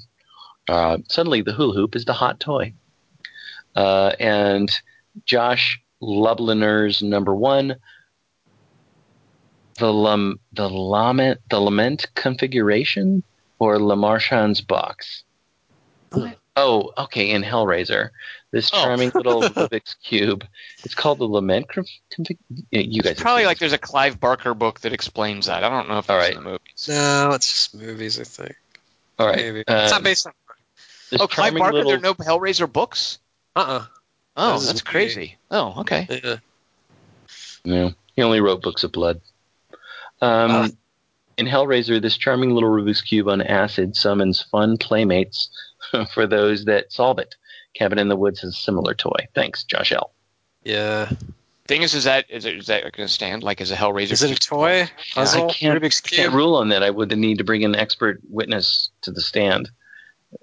It summons uh, do you guys think? Xeno, it's, it Summons summons demons. Cenobites, not demons, Cenobites. It's their toy. Do you think their of it as a toy? I don't know. It's a You it's said- an interdimensional portal to hell. Uh, so is That's that true. weird flying it's thing a from the uh, Phantasm movies a toy? The ball? Well, that's not interdimensional thing. It's that's just interplanetary. It's the tall Inter- toy. oh, I thought it was interdimensional because of where all the humans are being taken. Well, to another planet with with heavier gravity, so they have to shrink them down. But it, Yeah. the, the tall man's just an alien. He's not from another dimension or anything. He's from our dimension. He's just from I another thought was- planet. He is. I thought it was a dimensional thing. No, they have a dimensional gate. Fair enough. They have a gate, but it's another planet. It's not like another dimension. It's just another you don't planet. think he's from there? The tall man? he is from there. Oh. There's, there's nothing supernatural in Phantasm. It's all science. There's nothing supernatural about other dimensions. Yes, there is. Prove it then. Prove it with Yeah, science. yeah, that's Uh, right. Phantom When we went to Avatar, that was definitely I should say there's nothing theoretical in Phantasm. It's all hard science. When you talk about other dimensions, you got a movie like Interstellar, where it's speculative science. You see, uh, that's a good point. Kip Thorne. Kip Thorne did not consult on Phantasm, but he could have. Right? This could be the possible fate of your dead grandparents. Right. Is it is Event Horizon? Uh, which, which do- how does that work? Is that In Horizon, that's uh, yeah, no, that's just Paul Anderson. Oh, that's Paul Anderson. It's, it's Paul Anderson faffing about. It's a Resident Evil movie in space for all intents and purposes. I'm afraid. But Sphere is science. Sphere of Science because of Michael Crichton. Yeah. Right, just like Jurassic Park is hard science. Westworld. Yeah. Hard Science. Yeah. Mhm. Suck it, Greg Ti- Bear. Timeline. Paul uh, Walker going back in time. Hard science. Zapped, hard science. Not Michael Crichton. No, Kelly Wand, you're doing it wrong. Michael Bayo. All right, next we have Rob Favre. Oh. Hey guys, only came up with one good one, but here it goes. A quote: "She doesn't have bad dreams because she's just a piece of plastic." Aw. Her name is Casey. The toy is Casey. Tom, how did you know that? That's you know what? It's uh, Kelly because I Wand. told him. No, please. Uh, I asked Dingus this: like when when you play a video game, do you ever give characters like an XCOM or something names from all the Marines and aliens? Like how many No. Marines and aliens? Because because I could name pretty much all of them that have names. I was assuming everybody could do that. Dingus would be hard pressed to name five Marines from aliens. I bet I could name ten. Wow, All right. that's pretty impressive. I, I wanted to hear 10. All right. Vasquez, Drake, Spunkmeyer, Dietrich, Frost, Apone, Hudson, Hicks. Shoot, I'm running out. I Uh, don't Don't forget mind. Hudson. is is He did. is Bishop a Marine or Or is he like a consultant? He's like a contractor, but he's contracting with the Marines. So I'm choosing Bishop. Oh shoot. You always Uh, were an asshole. Oh oh yeah yeah. Uh, Gorman Gorman. Yeah. So if I can get Bishop in there, I got ten right off the top of my head right there. That's pretty good, Tom. Thank you thank you. How many apostles can you name? Just one. Gorman. He's the asshole, the one who turns him in for 30 pieces of silver. Shut up, Kelly. All right, so he says the toy is Casey. This is Rob Favre. Uh, Newt's doll from Aliens. Well, doll head. It shows Newt is still a kid who carries a toy around, but she's also enough of a realist to know it's just a toy and calls Ripley on her shit when she pretends to talk to the doll. Which is actually a great way to put it, actually, Rob. At that point, Ripley should have told Newt, "You started it." The same way she Yeah. said that to Hicks when he's showing her the gun. Mhm. My favorite moment in that little ex- in the in the exchange bet- exchanges between the two of them in in in that sort of area of being lighthearted is when she cleans off and she's like, "Oh, I made a clean, I, I made a clean place." Very nice. See, Which is Dingus, you do know aliens. Yeah. I love that. Mm. Uh, so Rob says, "Thanks, guys. Love the show as always." Thank you, Rob. Glad you wrote in. Uh, Arthur Chuman Jelly, as Kelly says it. Number three, Small Soldiers. Yeah, Is that the Uh, Phil I'm Hartman movie? yeah, it is. He's in it. It's his last movie. Yeah, that's Oh. sad. Too soon. Yeah. Uh, Small Soldiers. Tommy Lee Jones voices Chip Hazard, Uh-huh. a toy soldier who has been enhanced with some powerful AI computer chips, making him more dangerous than his designers originally planned. This movie wasn't the best, but Jones was an inspired choice for this talking toy. Yeah, I agree with all that. It wasn't the Uh, best, but he was inspired. I don't remember much about that movie. You are the best of the few of the. He says some funny shit like that. he remembers the line though when he says it. Do they uh, do they search every outhouse, doghouse? I tried to find. Uh, I thought there was a scene in Small Soldiers where one of them gets blown apart, and then he's all, "I can't feel my legs." But I don't think. I think I just imagined that, and that's not actually in it. Did you actually go through and try to watch Small Soldiers looking for that? A little bit, because I go, if that didn't happen, I'm going to get so put in jail, and then I couldn't find it anywhere. so All right. The. Arthur's, Arthur's number two choice, Argo. Huh. The numerous Star Wars toys that are owned by Ben Affleck's young son. Ah, right. These toys look great and eventually give Affleck's character the idea to use a fake science fiction script as a Oh. way to infiltrate Iran and rescue the hostages. Even though I have my doubts, I hope that Star Wars toys inspired the real mission on which this movie is based. That would make me smile. Well, why does he have his doubts? I mean, because it clearly, well, okay, maybe not toys specifically, but Star Wars specifically inspired them. I, I will have to. I'm going to have to put Arthur on probation because that's not a toy. What's not a toy? Uh, Star Wars want- figures aren't toys? If he wants to choose a toy from that movie, that's great. But you can't choose a- all the toys from this movie that I liked. That's that doesn't count. Sorry, Arthur. You have to choose a toy. This was your favorite toy. One. So you got Arthur in trouble just because he didn't say the Yoda doll with the, Falcon. with the plastic Right. snake and the cloth robe. Well, I, I, to be fair to Arthur, I did call it toys in movies, but uh, that's why he's just on probation. I'm not putting him in jail or anything. All right, I feel there's there's a little tyranny. But if he had chosen the, the that particular Millennium Falcon or something, that would have been fine. But he just chooses like, oh, there's all these toys over there. Look at, look at all those toys. thing is, I hope the Uh. judiciary strikes down your decision. Well, it's I'm I'm a so-called judge. Uh, Arthur's number one is Gone Baby Gone. oh, Affleck Redux. The doll that is known as Mirabelle, which belongs to Amy Ryan's young daughter Amanda, who's kidnapped when the movie opens. Nothing about the doll stands out as particularly eye-catching, which helps show how desperate this girl is for anything to play with, as her mother is not particularly attentive. When the movie concludes, Casey Affleck finds out that the doll is actually called Annabelle, a revelation that Ugh. knocked the wind out of me when I first saw this movie. Wait, because that goes on to be the haunted doll in those movies. Part of it's the same. How else does Casey Affleck relate to our picks? Uh, he has a fuzzy beard like a doll's hair. To our picks, Tom. Oh, what are our picks? Uh, Perhaps your number one pick. Oh, well, he's in The Interstellar. greatest yeah. movie of all time. He's in Interstellar. Yeah. See? What? How does he Um, relate to your picks? Is he? He's not in. He doesn't relate to he? my pick at all. He just relates to your number one. Oh, pick. oh, right, right, right. Do you guys remember Topher Grace in Interstellar? You probably. yeah. Oh. Well, you- he's fine. It's perfect. It's perfect casting for Topher Grace. Is the poor Uh. schlub who has a crush on Jessica Chastain, and Right. isn't? It's not requited. I can relate. Um, so we've got our next pick. Uh, our next listener is Luke Keir. Oh. First time, long time. Oh, good. Luke uh, has Luke the Keir. first name, the first name of one of the actors in 2001. No, Luke's last name is the first name of one of the actors in 2001. What's the last name or the first name of the, the actor from 2001? Dalia. Odyssey?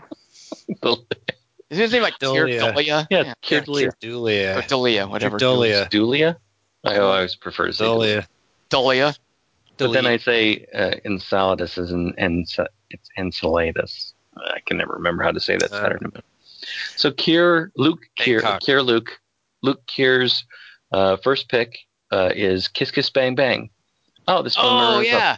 I like this. I like this, Luke. This is a good pick. Uh, when Harry is robbing a toy store, he's on the phone to his niece who wants a toy called Cyber Agent. I thought it was Cyber Cop, but Cyber Agent is uh, much more hilarious. Cyber Agent. He finds a toy called Protocop and,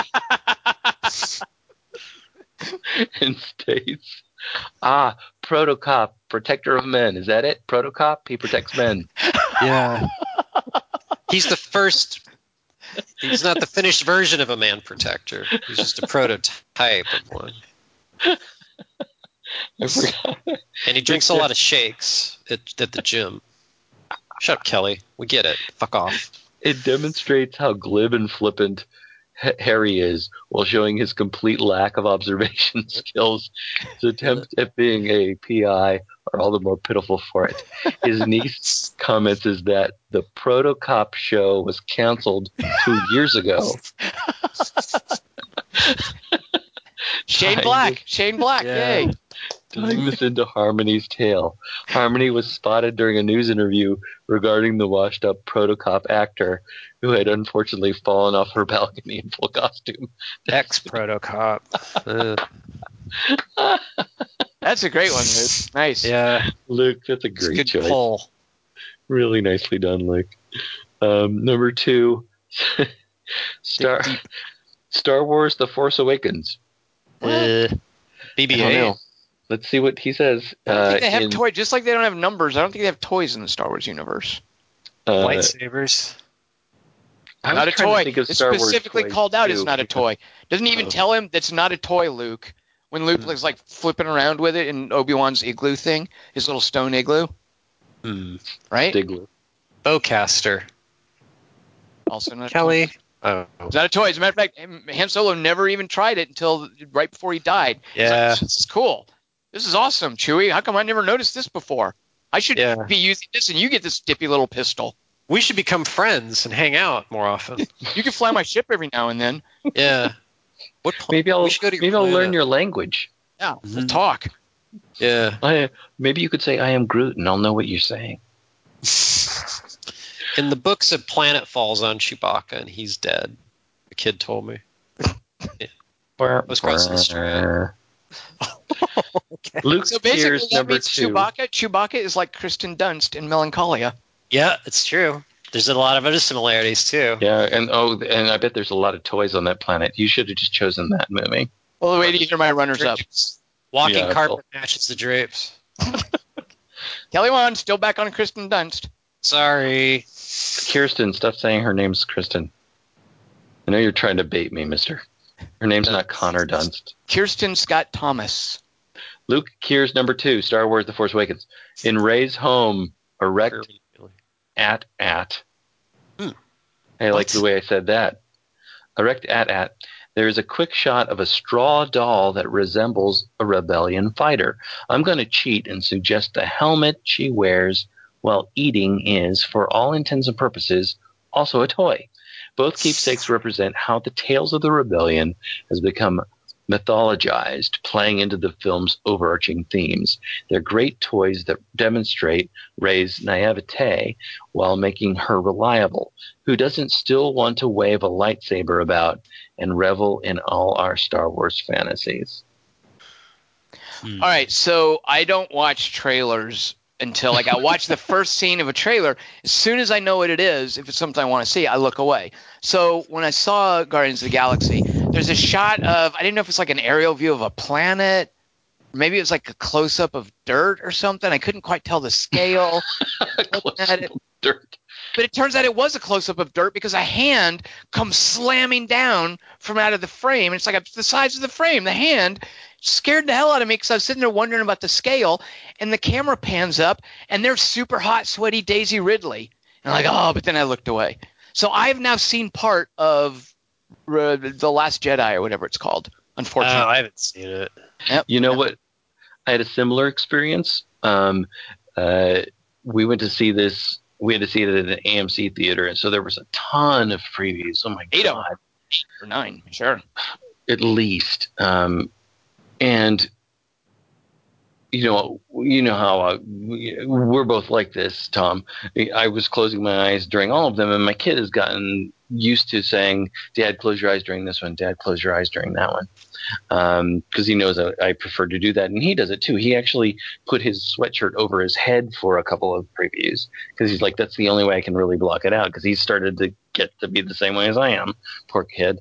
Um, but when after like six previews, uh, I sat back and it seemed like uh, there wasn't that uh, the you know the MPA has you know that big green screen didn't come up, so this thing just happened like you're talking about, Tom. And I thought, oh, this must be the beginning of Guardians of the Galaxy, and so I was looking at it, and then then her face comes up, and my kid my kid smacked me in the face. Don't look. He did. Look away, Dad. like, look away. he was like, he did. It was very much like that. He was like, Yeah. Dad, look away. But he smacked me. He smacked me on the on my glasses. I was like, Dad, close your eyes. Whatever But it he was- takes. Yeah, good. Was Good on just being really careful, and but it was like, well, I just got smacked by my kid. Uh, but it was really funny. And luckily, my mom did not freak out. So, say, a similar not- thing happened to me. Did he watch the trailer for that, or he's also not No. watching the trailer? No, he went under his sweatshirt. I want to tell you guys a spoiler about Last Jedi. No, no, I, Go into nah, Here you my go. kid's gonna into smack it. me in the head again. I don't care. Although I So- didn't watch the trailer. When it says on the field of stars and it says Star Wars: The Last Jedi, right? You know, I think this is information about the movie. The word, because normally like Star Wars is in like bright yellow against the black star field. We can all see that logo in our head, right? In this movie, the word Star Wars is in red. Hmm. I think that Like speaks the volumes. like the car at the beginning of the movie we just saw. It just, I'm sure it means something. Red's dark side lightsaber color, but yellow's not light side. Yellow's the color of Tatooine. Oh, maybe they're trying to tell us to stop and not see the movie. I don't know what's going on, but something. Is Jedi plural or singular? Is Star should we Wars have that? plural? Should we have that discussion? Yeah, because there's an S at the end, Kelly Wand. Oh. Well, they go the Star Wars universe. Oh wait, I guess that never mind. A Star Wars universe. A Star Wars toy. Luke Keir's number one pick is Bad Santa. Oh, is it a wooden pickle? I hope it's a wooden pickle. Who can forget Thurman Merman's request for a pink or was it purple elephant? Oh. Spoilers. The elephant was forever etched into my memory as Willie crawls to the front door in his Santa costume, clutching the elephant in hand, having been shot by the local police. That's not funny. That's horrible. The police and neighboring children watch on as a bloodied Santa holds out the toy before finally coming to a halt.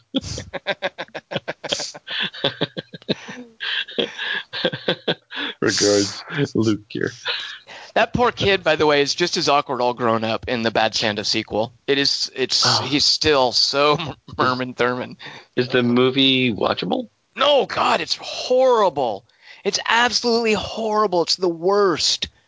If you want to, if you want to be embarrassed for Kathy Baker, because she tries. I mean, she has no dignity in Bad Santa 2. Uh, you you kind of have to applaud that, but no, God, it's terrible. I love Kathy Baker. Didn't Well, not yeah. Kathy Baker, Kathy Bates. Uh, Oh, I thought you said Kathy Baker. All I, if I did, I mis I misspoke. Yeah, Kathy Yeah, Baker's I just heard it differently. One of them's hot. The one who appears naked in a hot tub in About Schmidt. yeah. She the water's hot. Okay. Chris Webb is our next our next listener is Chris Webb. Great topic, but I waited till the last minute, so I'll just scatter some seeds of ideas here, and Dingus can wa- water whichever he. God damn, Chris, Dingus, read the email. Chris, you know numbers. Just write one, two, three, and put something next to them. I know you know no, the they're numbers. seeds. Like Kurt Russell's. Plus, I have a number one at the end. I don't. I want to hear Ah. about when you're going to pee. Uh-oh. All right, Zapped. The Enterprise rises. Ah, Thing Good it's part Millennium Falcon. Though we combine Right. the ships. Chris, I'll give it to you. Nice. Uh, Yeah. And flies out of Barney's bedroom window. Um, spring breaker, water gun that looks like a real gun. Mhm. that One of the breakers uses to squirt water in her mouth. Ew, is it water? Tree of Life, model rocket with frog attachment. What? Oh, Too soon. It's sad.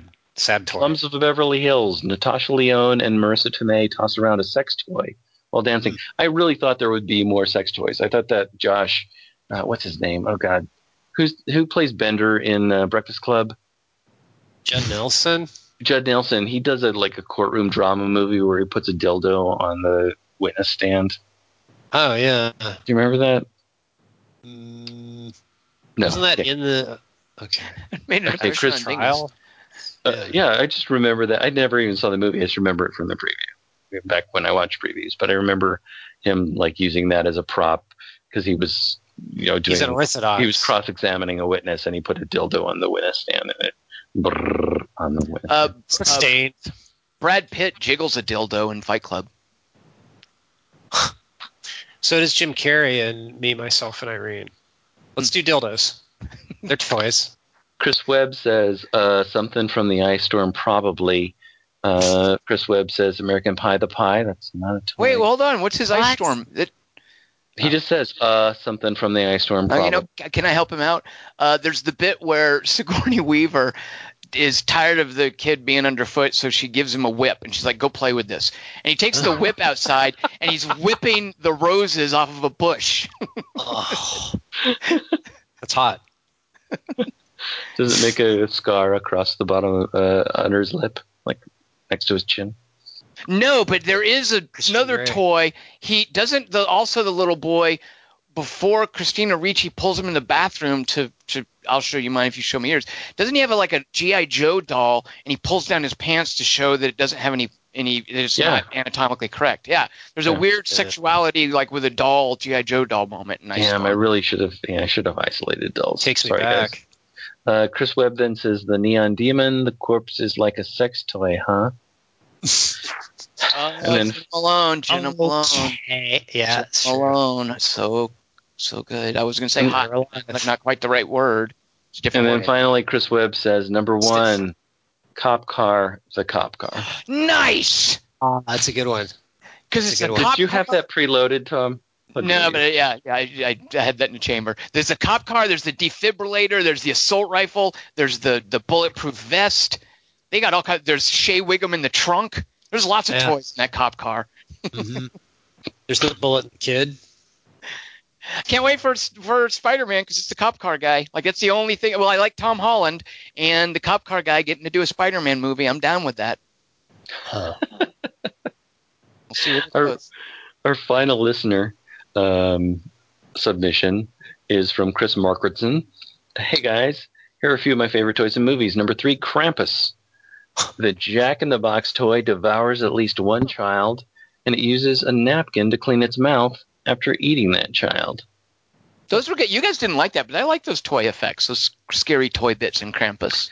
Um, is a snow globe a toy? No, you can't play with it. What do you do with it? It's a decor. Shake you do play with it. You shake it. That's not much playing. That's not much Uh, playing. You sounded like Michael Rooker just then. That's not much That's playing, a boy. Oh. Yeah. Chris Chris Marketson's number two. Oh, this is a good one. Everybody wants some. The handheld Mattel Classic baseball game Ah, it's a good that one. Dale plays was a favorite of mine when I was very young. Mhm. How about that Coleco football thing that Chris Pratt has in Guardians of the Galaxy Volume Two? Also like Right. I forgot that, but I I I never played the baseball game. I only played the Coleco football one. I played. There was a Battlestar Galactica version. One of them. I played that one because I was. In? I was. In, there's a Battlestar Galactica one where you're uh you're defending the the Galactica from like Cylons. It's the same thing. There's just a little ready red LED that's marching across the screen, and you have to intercept Yeah. it with your Viper. It was instead of those Coleco football or baseball because I didn't understand the sports stuff. It was a Battlestar Galactica. You guys didn't have that? You're No. So Your basically, it works along the lines of Defender. Uh, no, it's more like Space Invaders as far as structurally speaking in terms of the game design. I All think. right. Yeah, you guys really had a deprived childhood if you didn't get a Battlestar Galactica uh, electronic toy. That's- No, I was busy playing Pitfall on my Atari 2600. Shut up. and Chris Markinson's number one, Gremlins. The pink toy car that Gizmo drives around the Montgomery Ward store. Uh, The car is able the car is able to get some pretty good air when it uses a shovel as a ramp. Oh man, Chris, why didn't you use that as one of the flying cars? oh yeah, I'll tell you why because it doesn't provide its own lift. lift. It does right. not create any lift. Yeah, they don't lift the car at the mechanics. Thanks, guys, Chris. All right, that's all. Do you guys have any runners up? Um. Oh, the Zuni doll that Karen Black fights in Trilogy of Terror, but technically that's an ABC movie of the week. So it's an it's a movie. I mean, it's a TV show. It's not a, a movie. It's like it's one of those things like uh, Don't Be Afraid of the Dark that uh, ABC did. Hmm. You guys know what I'm talking about, right? Trilogy of Terror, Karen Black fighting that weird Zuni doll. Come oh on. yeah, I know. There's a Microsoft Zuni doll. What's a trilogy? Oh, you guys, you didn't get the Battlestar Galactica thing. You didn't see that creepy Zuni doll with the big old toothy mouth fighting Karen Black. Oh, your childhoods were just so bereft of fun. And my adulthood. Uh, any other runners up, Tom? I just No, no, no, that's it. I mean, that's that's the. I was going to say the Puppet Master series, but All right, enough I- with the puppets. I have two. One is just a reference to a toy, and this is from Planes, Trains, and Automobiles when uh, Steve Martin's talking about the Chatty Cathy doll. It's like you're like a Chatty Cathy doll, and you just, but you're pulling your own string. I love that. I just love Planes, Trains, and Automobiles so much. Um, and the other one is it's something that you reminded me of. Uh, it's from the movie Hudson Hawk. I referenced this a couple weeks ago um, when he's going into the Vatican and uh, trying to figure out how he's going to steal the codex. Um, there's this girl, this American girl, who's got this little stuffed animal doll that she's just smacking against the railway to the staircase, just like beating Yep. the hell out of it, just bam, bam, bam. And he just looks at her like, You're totally weird. And she looks at him like, You're a jerk. and I look at that like you just ripped off Steven Spielberg. And I have to agree that you're probably right about that. Huh. But that's Michael Lehmann for you. All right, that's all. Let's uh, moving Is- on. Who's wait, next? real quick, is the innards from a music box a toy? Uh, The bit where you turn innards. Like that The watch that, that Max finds in that big in that truck that he gives to the feral kid. Is that a toy? Uh, yeah, Okay. because he gives it to a kid. Good point. Hmm. All right, you guys ready for next week's three by three? Oh yeah. This is your favorite, and it needs to involve both of these actions. It is your favorite. So we saw um, King Kong Skull Island, and there's an iconic action sequence in that where the the skull creature things they haven't uh, whatever they're called those things they're fighting them, and there's poison gas. So Tom Hiddleston famously dons a gas mask and he runs to do battle with these skull things. And everybody remembers the scene where John C. Reilly throws the his buddy's samurai sword to Tom Hiddleston, and then Tom Hiddleston catches it, and in the gas mask fights those skull creatures. Iconic hmm. scene. It's we're going to see that imitated right and left in action movies. No one can forget that. So what I want from you guys, similarly, are your favorite throws and catches. Both both verbs must be included. Both things must happen in the scene. If you're listening and you're like, oh, I know one, send that to 3x3 at quarter to 3.com and we will read it on the air. I will read it personally on the air next week during our podcast for a movie called Snatched. Not Snatched.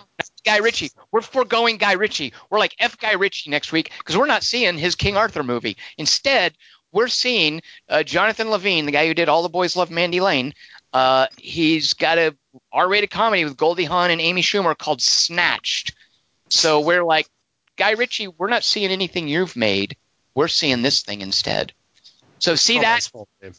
If you see that and you have some thoughts about it, send those also in a separate email to 3x3 at quarter to 3.com. We'd love to know what you think. So join us for that. Any questions for the three by three? Kelly Wand? Uh, Good. sketch Glad hear there aren't. So let's then next week join us. I am Tom Chick. I've been joined by Christian Murtowski It's Christian Morosky. and Kelly Wand. I forgot to ask this last week. How come the car in Grease that flies at the end doesn't fly during the race in Grease? Then they could just win the race.